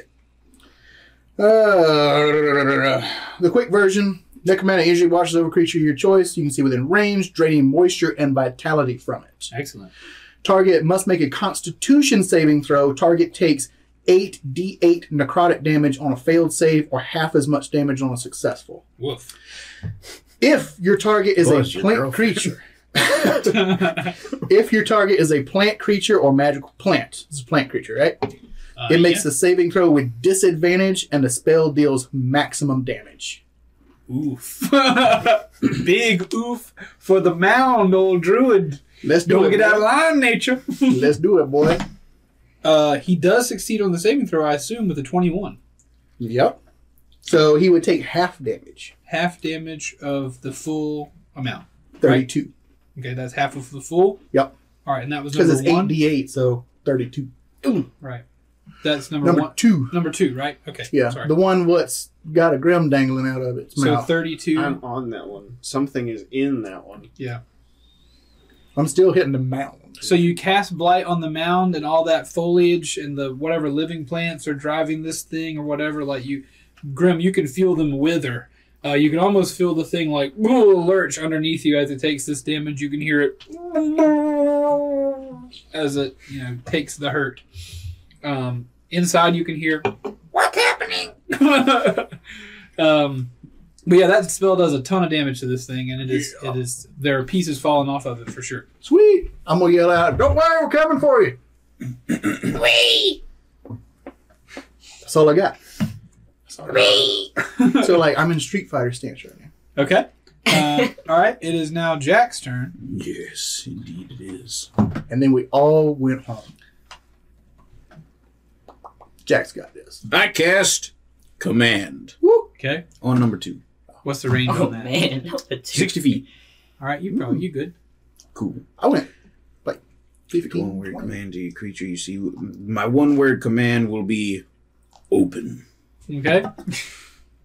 It starts telling you its life story. Succeed on a wisdom saving throw or follow the command on his next turn. All right. These are not particularly wise, but not particularly unwise. A critical one. Nice. wow. It fails. It fails. Shambling mound number two, as Grim is holding on to its lip with his right hand. on its next turn. On its next turn, the mound stays uh, exactly how it is for now. So there's that. Just letting you guys know that it's the same. Good Thank save. Good save. Nice. I wouldn't want anyone to think that I've made mistakes. Ever. Never. None Uh, of us. anything else, Jack? Uh, nah, I'm good. Okay. Moving along, it is Arlo's turn. Again? No, it's not. It's Eros' turn. There we go. Your names both start with AR, so I, I I have you written as A on there, and Arlo is AR. So That makes sense. Uh, I'd like to move between those trees, like start to move over there. okay. Am I in range? Well, actually, can I start moving within range of 60 feet to number one? Well, to number one. Or you Yeah. want to move the other way then? Uh, no, just like start to get closer to number one and two. Two, three, four, five, six. So you're within so- sixty feet already. Oh, okay, then can I start going like start going about like right here Sure. so I can see them?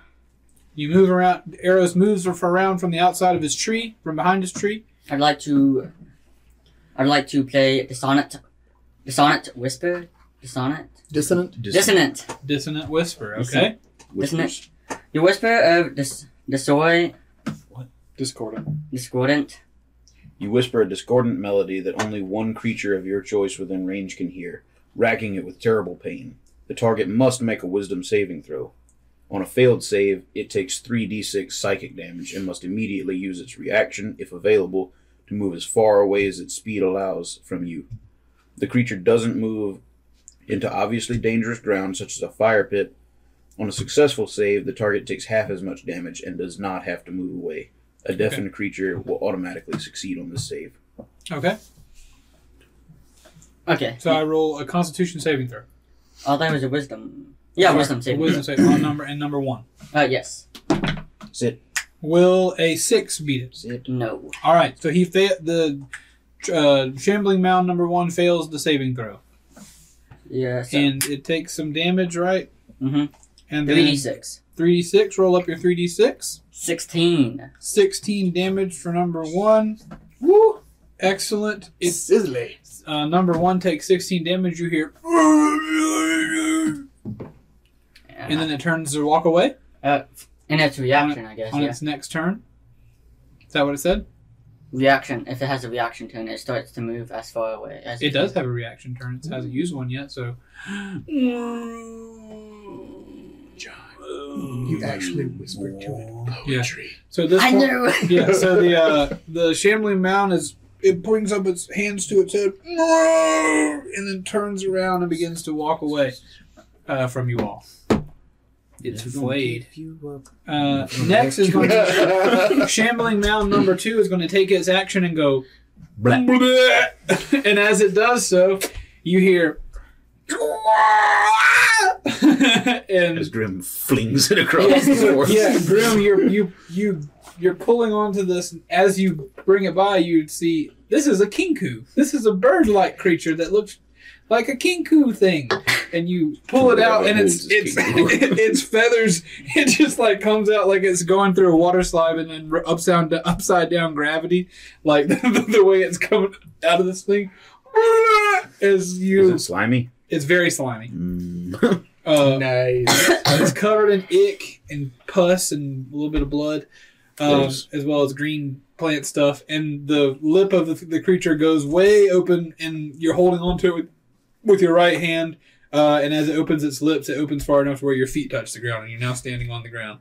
nice. With a lip. The- so, so you grab onto the kenku and then like set set her down gently. That's up to Grim. Yeah, I- I- it, it looks like that's what you were saying earlier with your hand. I didn't Again. know if that was. To whoever holds the key. Yeah. Like Um, slanting a shovel on the ground. yeah. If I was still gonna be like up, I would have just chunked it a couple of feet. But yeah, I'll, s- I'll kind of like set him set it down behind Yeah. me.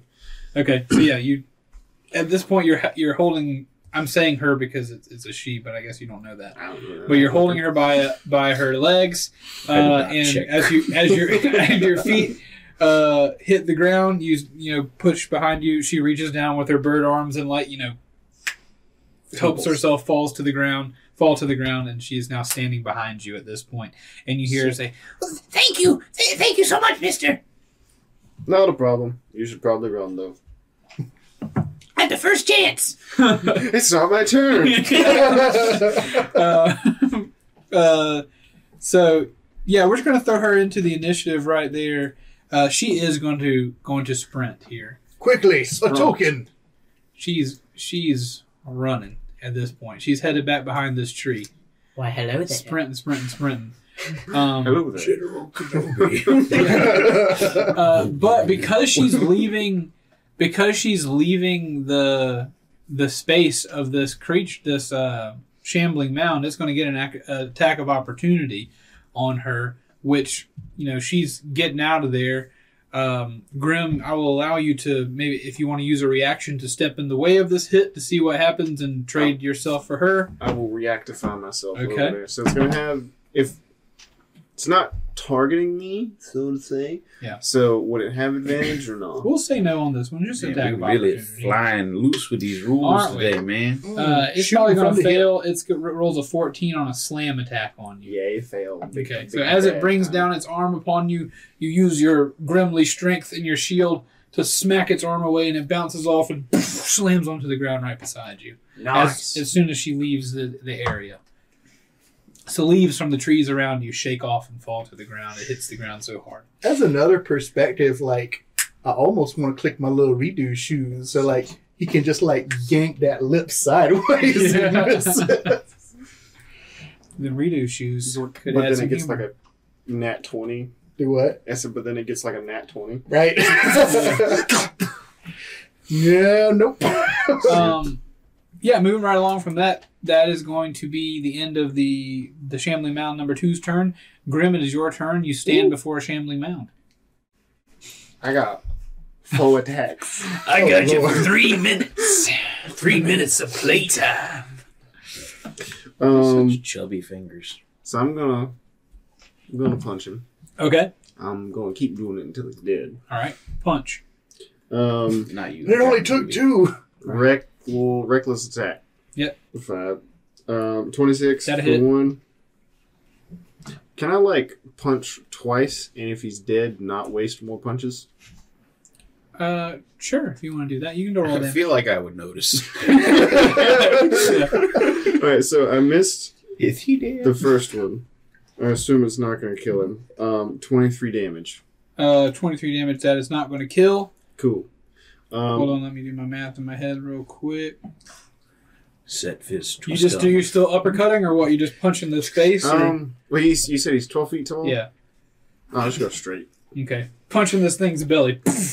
One Um, punch, a purple wave of energy and necrotic damage flows through it. I got a critical hit. Excellent. Um, so I got to do some weird things with that because it does, uh, That's like having an extra punch. Yeah. I got a little extra punch. Oh, oh always had that extra All these Oreos and Chips Ahoy on the table don't help. No, So- they do not. Look, 110 years for Oreo. I know. This, Give it ep- this Oreo. episode You- brought to you by Oreo, who's been around for 110 years. You are a 110 flavors. Great with of Duke's your barbecue favorite sauce. dog. Also not a sponsor. That's right. It's time to use my birthday gift from Oh, my yeah, brother. Jack's got to sneak back into town and kill Tommy Two Fingers to sleep. 37 damage 37 damage. Woo, boy. On it. this punch. on just the one punch. Again, like this punch really, this punch, at this, whenever you bring in the second punch, that purple wave of necrotic energy flows through it.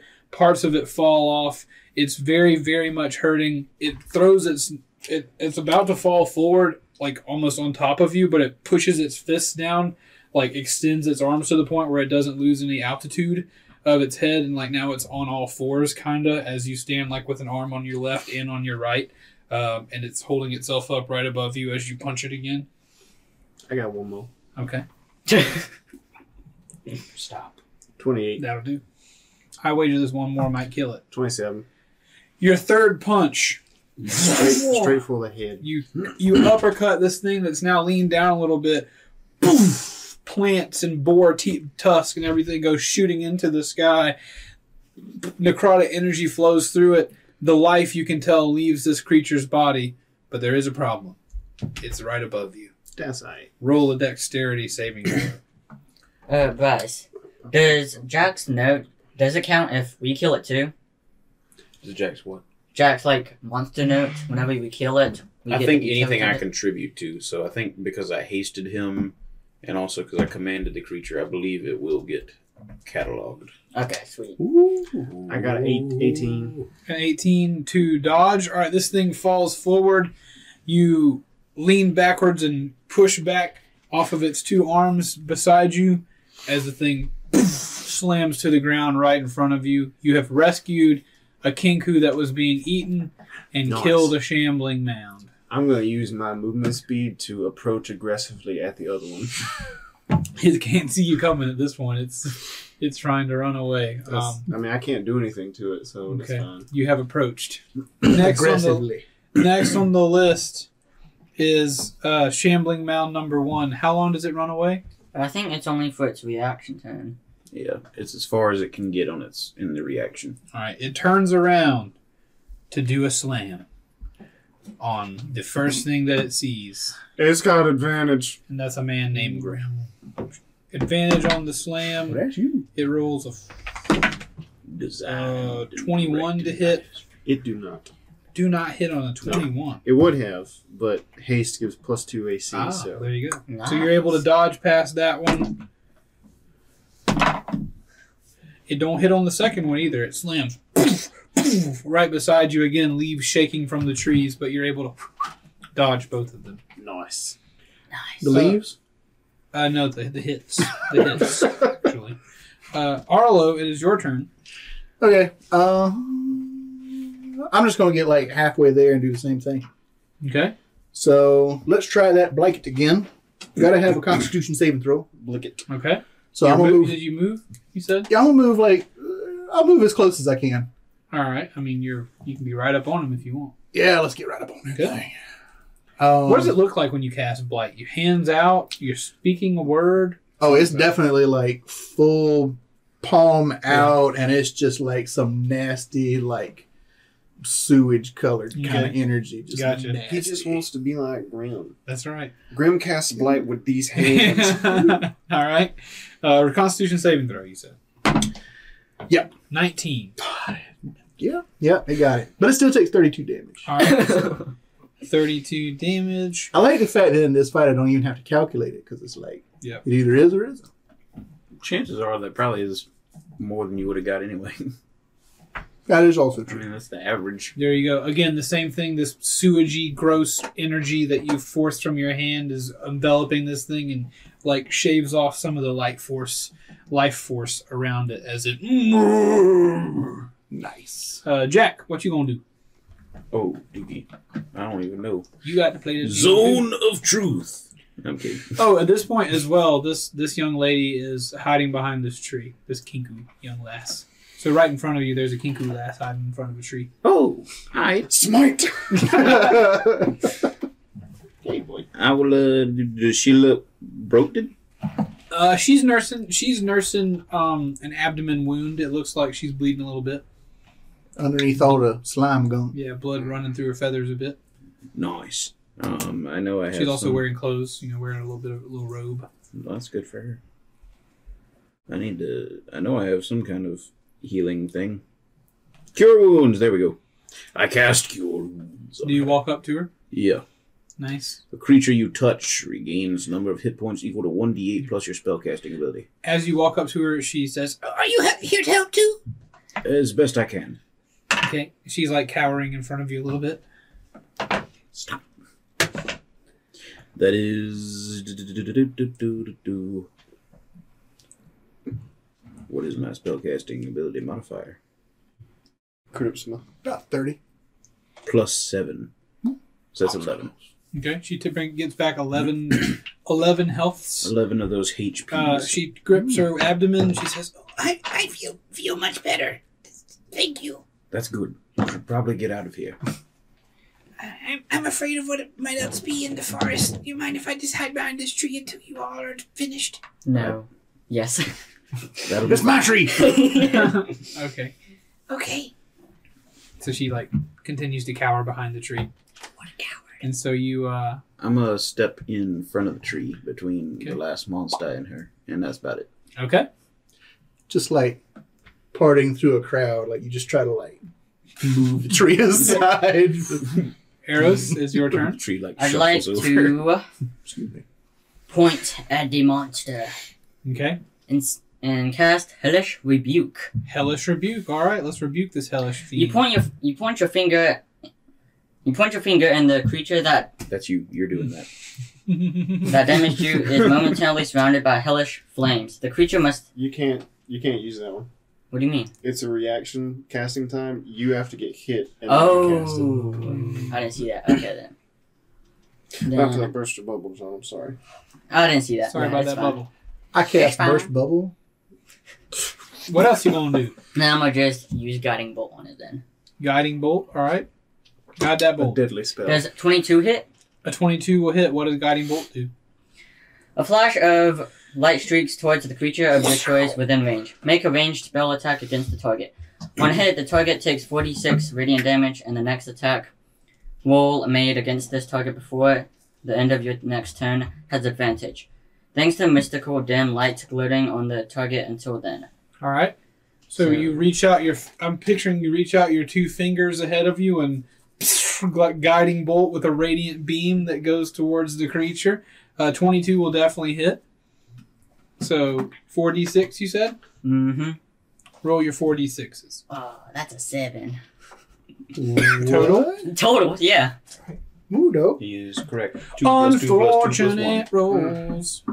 His At least butt's you hit right on the thing. Yeah, you and just come you on. try to use that spell as a grim. I never hit anything. And anyone who attacks it before my turn gets advantage. I think the Juice. first hit. Over I here. think. Ooh. it should be every. I will beat Oh, you out okay, of this then room, before my buddy. Okay. Don't make me do it. All right. So the monster is now Grim and Arlo. You stand before a monster which has dim glowing lights on it, illuminating it further in the trees, making it far easier to hit.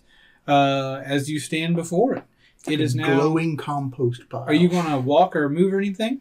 I'm gonna just stand there. Okay. It is now Grim's turn. menacingly? Get ad- well, do you get double advantage then? Okay. Unfortunately, Sadly. Sadly Did you not. roll that Constitution saving throw with disadvantage? Disadvantage. Oh no, he didn't. Sit. That's okay. We can catch it next time. Ooh, never mind. He he crit failed. What's I got? I'll double that. Da- I'll double that damage for you. Sorry, that's my you bad. sure? You sure? Yeah, that, that was a mistake I made. I didn't think about that until the whole like advantage disadvantage thing came up. That's- I Gotta pay attention. I know. I'm sorry. That definitely puts it within kill range of uh, of Grim, I believe. So it's looking a lot worse than we thought it was. You gonna punch it? I'm a paunch. The Gr- uh, Eros's dim lights have revealed that it's it's it's it's looking pretty weak. Nice. Y'all welcome. In glowing, glorious weakness. Illuminate. 21, 20, 19, 17. All hits. Nice. Ooh. Discombobulated. 28, 19, 17, 24. Uh, I think three of those will do it. Question: Do the lights persist after it dies? Uh, until my next turn, so I guess so. So for like a second. Yeah, Yeah. for a second. I was gonna say, so like this is the first time you've actually punched something's lights out. Hmm. Okay. Yeah. Alright. Got him. Very good. Nailed The it. people who aren't, you- you're missing out. If you're not listening to this, good great. What are you doing? We got some good gravy All up right, in so, here. so Grim, permission to make this uh, cinematic for you? No. Okay. I'm just kidding. You walk over there and punch it three times in the knee, and then it dies. Nice. No, It's everything we Grim. hope for and more. Grim, as you sprint over there, you get the you get you see the lights appear on it. You look backwards as Eros is sticking out his two his two fingers and illuminating this creature, almost giving you a wink, like it ought to be easier to punch now.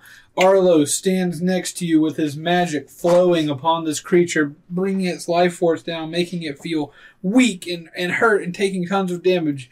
You slide over, use the biggest kick possible, and kick its rear legs. A 12 foot creature, hastened and raged, you kick its legs. Its two legs, made of plant material, come out from under it. It slams with a hip on the ground, drops down to an elbow right in front of you. Its face looking at you horizontally. You punch it twice. The two punches. Purple energy flowing over it as it flops backward. Dead. Nice. Very good. I kind of want to go up and punch it now too. so. You're welcome to punch it. But you are now out of combat. And we're in combat with Juice. Yes. I'm gonna walk over to that little that, that girl, Okay. The the bird girl. Yeah, Jack was just like doodling in the sand with his lance the whole time. Yeah. uh, I hope somebody comes by for me to heal. I guess. Uh, uh, so anyway, yeah, you guys, I guess, walk over to the girl, and the, the, the young lady is Lady Kenku, is peeking out from behind the tree at this point. I do want to just check the mound while they're assembling real quick. Of course, check it. Can I eject juice from the room real quick? I mean, we don't even have to pause. Of it. We'll course, yeah, literally eject. That's fine. Eject. We're sorry that we're young doggy. causing you to misbehave, Juice. I will summarily be delayed. Oh, cool. Nice. Very good. He's rather dumb, so As expected. you might better do it a Yeah, lot. I- I'd like to point out that Jack and Eros were just making fun of these dumb creatures, like casting command and dissonant whispers. It was just like Don't do making fun of the dumb kids. Yeah. Basically making fun of it. I mean, every I feel like there's a lot of synergy to that fight. Yeah. I like it. I zapped it. You did. I like it, Picasso. I made it glow. Okay. Toss a um, plunger into that. I made it open. Arlo, you have approached the shambling mound. What do you wish to do? I, in my travel, I don't wish to do that. Throw up, burp I've in my life. It's so disgusting. no, I in my travels don't believe I've come across one of these things because they're like they're they become alive when like lightning hits something or whatever. Yeah, they're they're like hard to find. Sure. So I want to just like root around in this thing and see if I can figure out what did this. Like what is compelling this thing. Okay. So Oh yeah, I want to open the journal. I'd like to go to the child. Child. Okay. Grim and Eros are approaching the Kenku lady. I'm gonna go over to Arlo. Okay. Let's deal with Arlo first. And like just And me, Jack- like as a character, I know that we got this. I know that Jack was back there. I know that Grim had pulled pulled the Kenku from certain dooms. So Mhm. I know everything's okay. Like we got this. So Yeah. I'm not concerned with like this person at the moment. I want to get this before like whatever happens to it happens to it. Sure. Um, it is pretty much just like it is a quickly dissolving, like just it. It's a was a mound. It held its form, but now that the life has left it, it's like slowly slumping into just a pile of vegetation. Um, so roll in um, nature check Ooh. for me. Nature, you say. I do say. This is 16. Uh, with your 16 nature check, you stick your little Nomi hands in there and start rooting around. And at one point, you kind of get zapped a little bit, like a static electricity shock. And as you peel back some of the foliage from its chest and you pull some of these plant pieces apart that are no longer trying to hold themselves together, like as you pull them apart, it's like socks from a dryer. Like you can almost see the little blue sparks. Like this thing was compelled by some sort of uh, electric phenomenon or whatever. You know, you don't really know what, but it was being compelled by some sort of electricity, I guess. So I can imagine as I'm like shuffling through this mound of decaying stuff. Yeah. If that is the case, then like all of Arlo's hairs below his hat are just sticking straight out. Yeah. And I'm just reporting back to Jack, like, well, I don't see much in here. And he's, he's just writing it in the book or whatever, trying to see what it is. The journal writes itself. I figured this could be a good learning moment. Okay. Um, What's the book say? well, I think it's a good time for you to find out for yourself. All right. This is called a shambling mound. Do you see its name written here at the top? Yep. I, remember, I told you these two letters together, they make a sh rather than their own particular sounds on their own. Oh, yeah, yeah, yeah. Okay, okay. Yes, that's shambling Right. mound. Okay, got it. You think you could rewrite that one if I quiz you on it later? We'll, Yeah. we'll work on it. All right. Um, while I'm over here, I'd, I'd have to search back and find the actual list of stuff.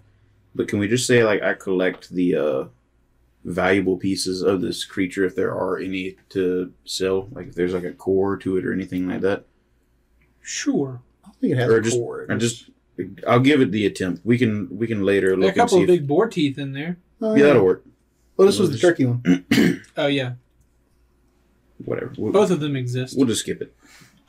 There's a couple turkey teeth in there. Yeah. What? Those are exceedingly rare. I'll have to. I, I wasn't expecting to have a creature to dissect. So So while I'll he's telling me the like, well, we'll work on this later and everything, I, I just want to give him like the zappy pat on the back with the static. Much appreciated. I thank you. Thank you. Thank you. Yeah. So yeah, Bryce, if you come up with valuable things that come out of a shou- shambling mound, like somewhere, we'll say you got one of those from each of the mounders. nice. You guys, the two of you done with the mountains? Yeah. All right. In the distance, you can hear this conversation beginning. Um, Grim, as you approach the tree with the the Kenku lady, um, let's just say that they have some sort of defining characteristic that you know makes them. There are male and female birds, right? I don't really know how to tell the difference. Oops. We're not going there. I'm just kidding. I only say that as a, par- reference a to particularly busty kenku that you no, say. just the, the poor anatomy of animated movies. That's- right, yeah, exactly. That's all you. I What yeah, she's for? wearing armor, but it's just a metal bra.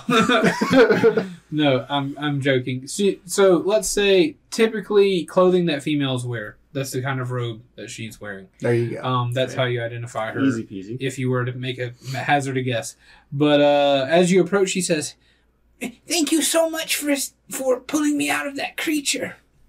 Oh, it's no problem. Are you well? Are you hurt? Or The the other the other man with the with the big spear say uh healed me. I, I feel much better. I'm just covered in goop. very good. Um, what are you doing out here? I I came to worship at the shrine of the Chainbreaker. I'm a former slave, but I heard in the distance some rustling and cur- you know what they say about curiosity. I wandered out here into the forest and before I knew it I was being chased by these plant creatures and they were gaining ground. They well. actually were gaining ground. Well, it's very fortunate we were out here then. Otherwise, eh. Yes, well, well, what brings you to the forest to save? uh, We have to. This is. I'm, I, I got very lucky. Obviously, the, the the gods must have heard my prayers because there's no other reason you'd be in- here in the middle of the forest. Curiosity, just like you. We were curious what it was. Oh, Where this, what this building was. maybe I don't know what they say about curiosity then.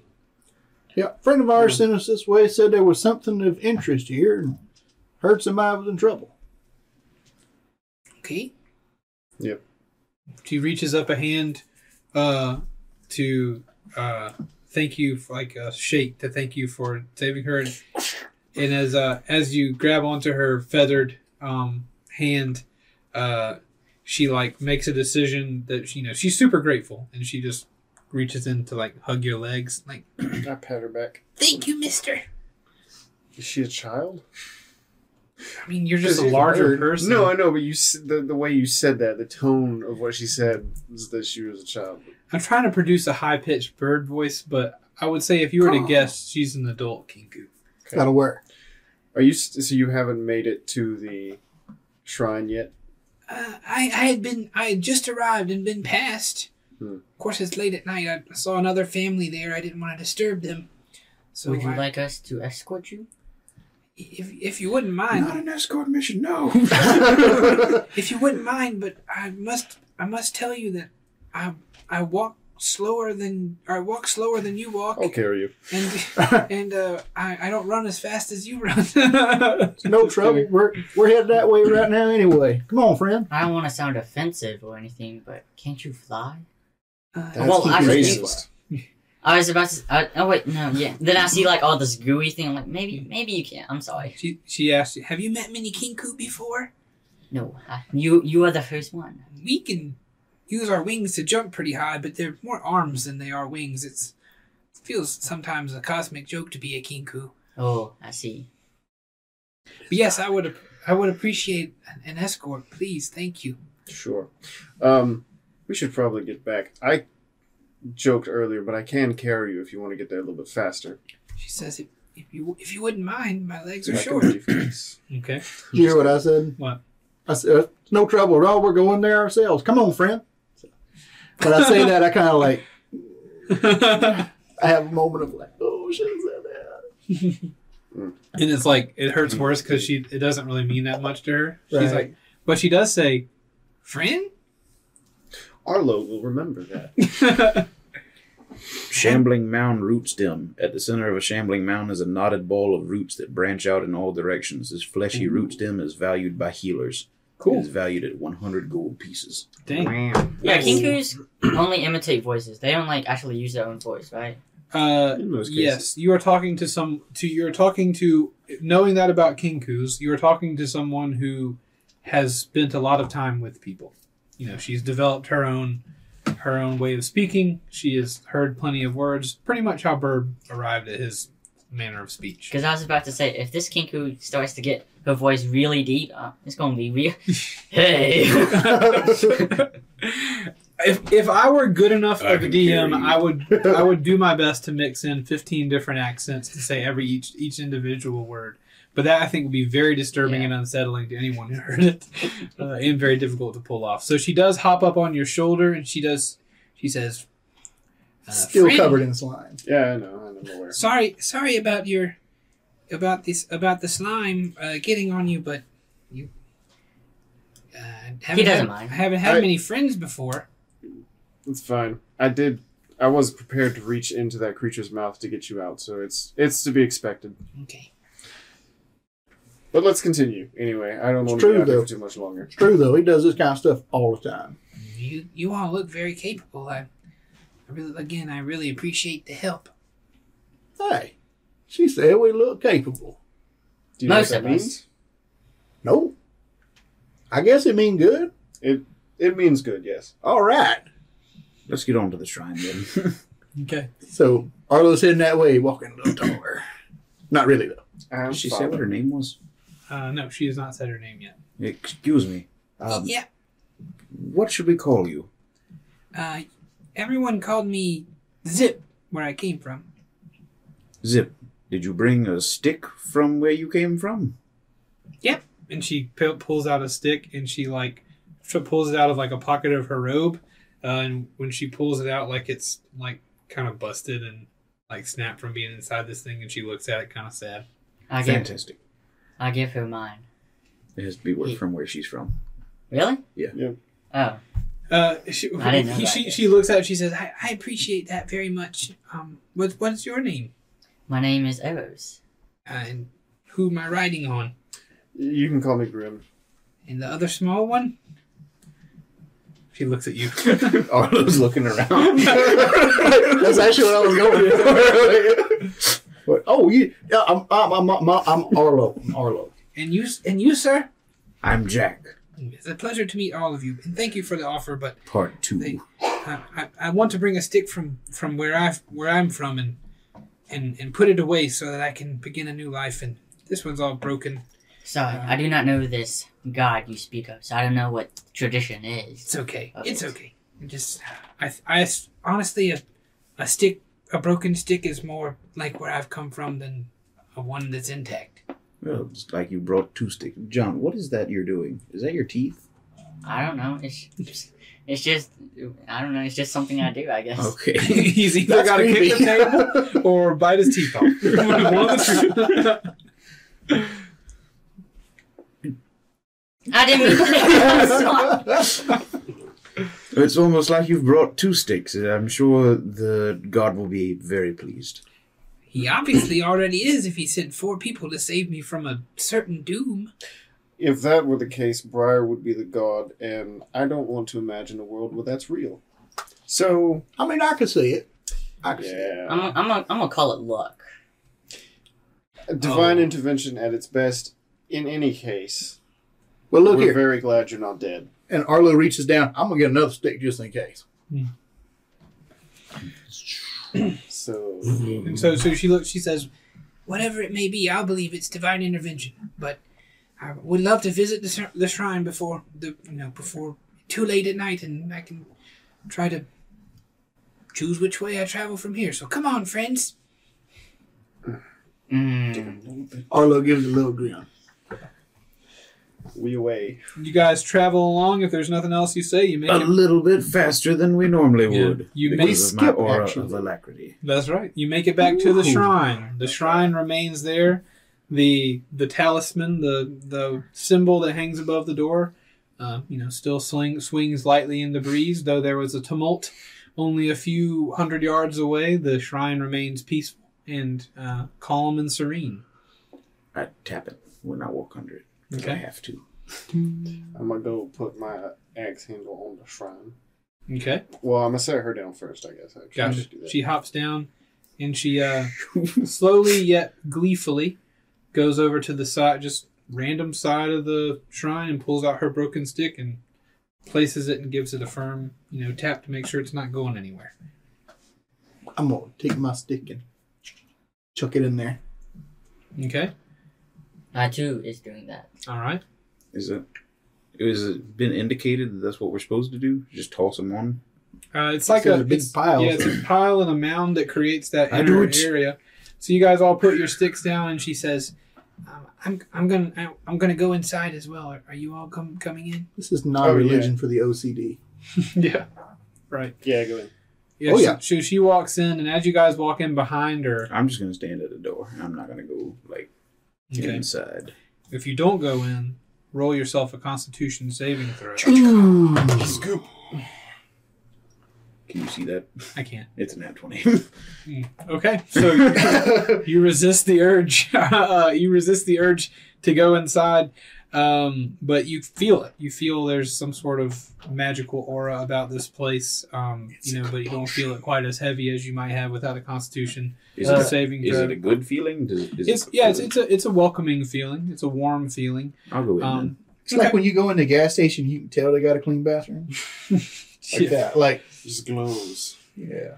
Um, but you go inside, and as you you would get another opportunity to try to go in or whatever if you want, but it, uh, up to you, whatever you want to do. Everyone else has walked inside. Eros, are you walking inside? Uh, yeah. You walk inside, and the four of you are kind of behind um, Zip as she walks towards the altar, uh, and from behind you can see that she opens like her outer cloak, uh, and she's wearing clothes underneath. She opens her outer cloak and she pulls out a little rusted iron key uh, from her pocket. And whenever she, you know, moves her cloak to the side, the three you you all can see that she's got this um, like iron belt around her that's that has like hooks on it for where you would attach a chain or something. Like you know, she's chained up, taken somewhere or whatever. Um, and she takes her key and she slots it into this iron belt and twists it one good time and you hear a uh, and she pulls off this thing off and sets it on the altar uh, and as she does that um, you guys sense movement behind you those of you who are, who are inside um, jack if you're still outside are you okay I'll go ahead and. Gotcha. Well, as you walk in, this has occurred. The sticks around the edge of the doorway begin to move to close you all in. and by the time you notice, whoosh, whoosh, the sticks have fallen, and you guys are all inside uh, this altar. Uh, and you hear an otherworldly voice as you can feel, sense a magical vibration inside this little chamber. The light outside of you is drawing dimmer and dimmer. There's no more moonlight getting in. It's almost as if all other light is gone away. Everything has disappeared except for this altar before you and the places to sit round about. I'm gonna sit. Okay. Um, as you sit down, in, almost being in tune with the with the otherworldly forces within this room, you hear, "Sit." That's it. Okay. Yeah. Done. Is that a command? That don't sound like that don't sound like Garl. That can't be like Garl or something. Is that somebody else? I don't know. It's not Garl. It's not flamboyant enough. No. And then I just cautiously take a seat. Gotcha. I Do don't. you- I don't feel any malice from it. I, I say we listen for now. Okay. Do you you I ask that out loud? same. Yes. Is that a command? Okay. You uh you don't hear any response to that. Right. I cautiously sit down too. Okay. Um, one thing you notice right now is that there's one element of this room that was there before the lights went out and things disappeared uh, that is no longer there, and that's Zip. She's not there anymore. It's just the four of you sitting down currently. Oh well. We've been bamboozled. And you hear, Welcome! Hello. If I die here Aye. now, uh-huh. just tell I love y'all. And I'm glad I was here. Tell Helping everyone yourselves else. that I love you. in, in the middle of your you're speaking out your fears into the ether um, and that voice also picture an echoey voice. If you can make that voice sound into like you know something coming from some other world um, there you go. anyway uh, as you as you all speak out a little bit and you are a little bit confused. A stories tall just you know hundreds and hundreds of feet tall seemingly at a great distance bird-like creature stands before you. Backlit with a radiant light the same light glints off of its golden beak and its flowing robes can be barely seen with that radiant light behind it. Its glowing ro- robes are embroidered with golden chains and every link with a break in it. I immediately point straight at it and yell out, "That's a big bird!" and as as if to respond as if to respond to you you hear my oldest friends and the giant form with blurring speed shrinks to sit before you on the other side of the altar a familiar kenku now sits across from you his black feathers sticking out of the sleeves and neck of his white robe a beaky smile on his face the chain breakers themselves are you ready to make the world suck less? Bird? Oh my word, Burb is a god? Please tune back in next week for a recap episode that explains everything that went on in season 2. As well, please stay tuned in that very same episode for information as to what the Dungeon Boys are planning on doing moving forward with the show. Some changes uh, have been planned, and we hope you look forward to those. But in the meantime, we hope you enjoyed season 2 of Dungeon Boys. And how, how about that burb?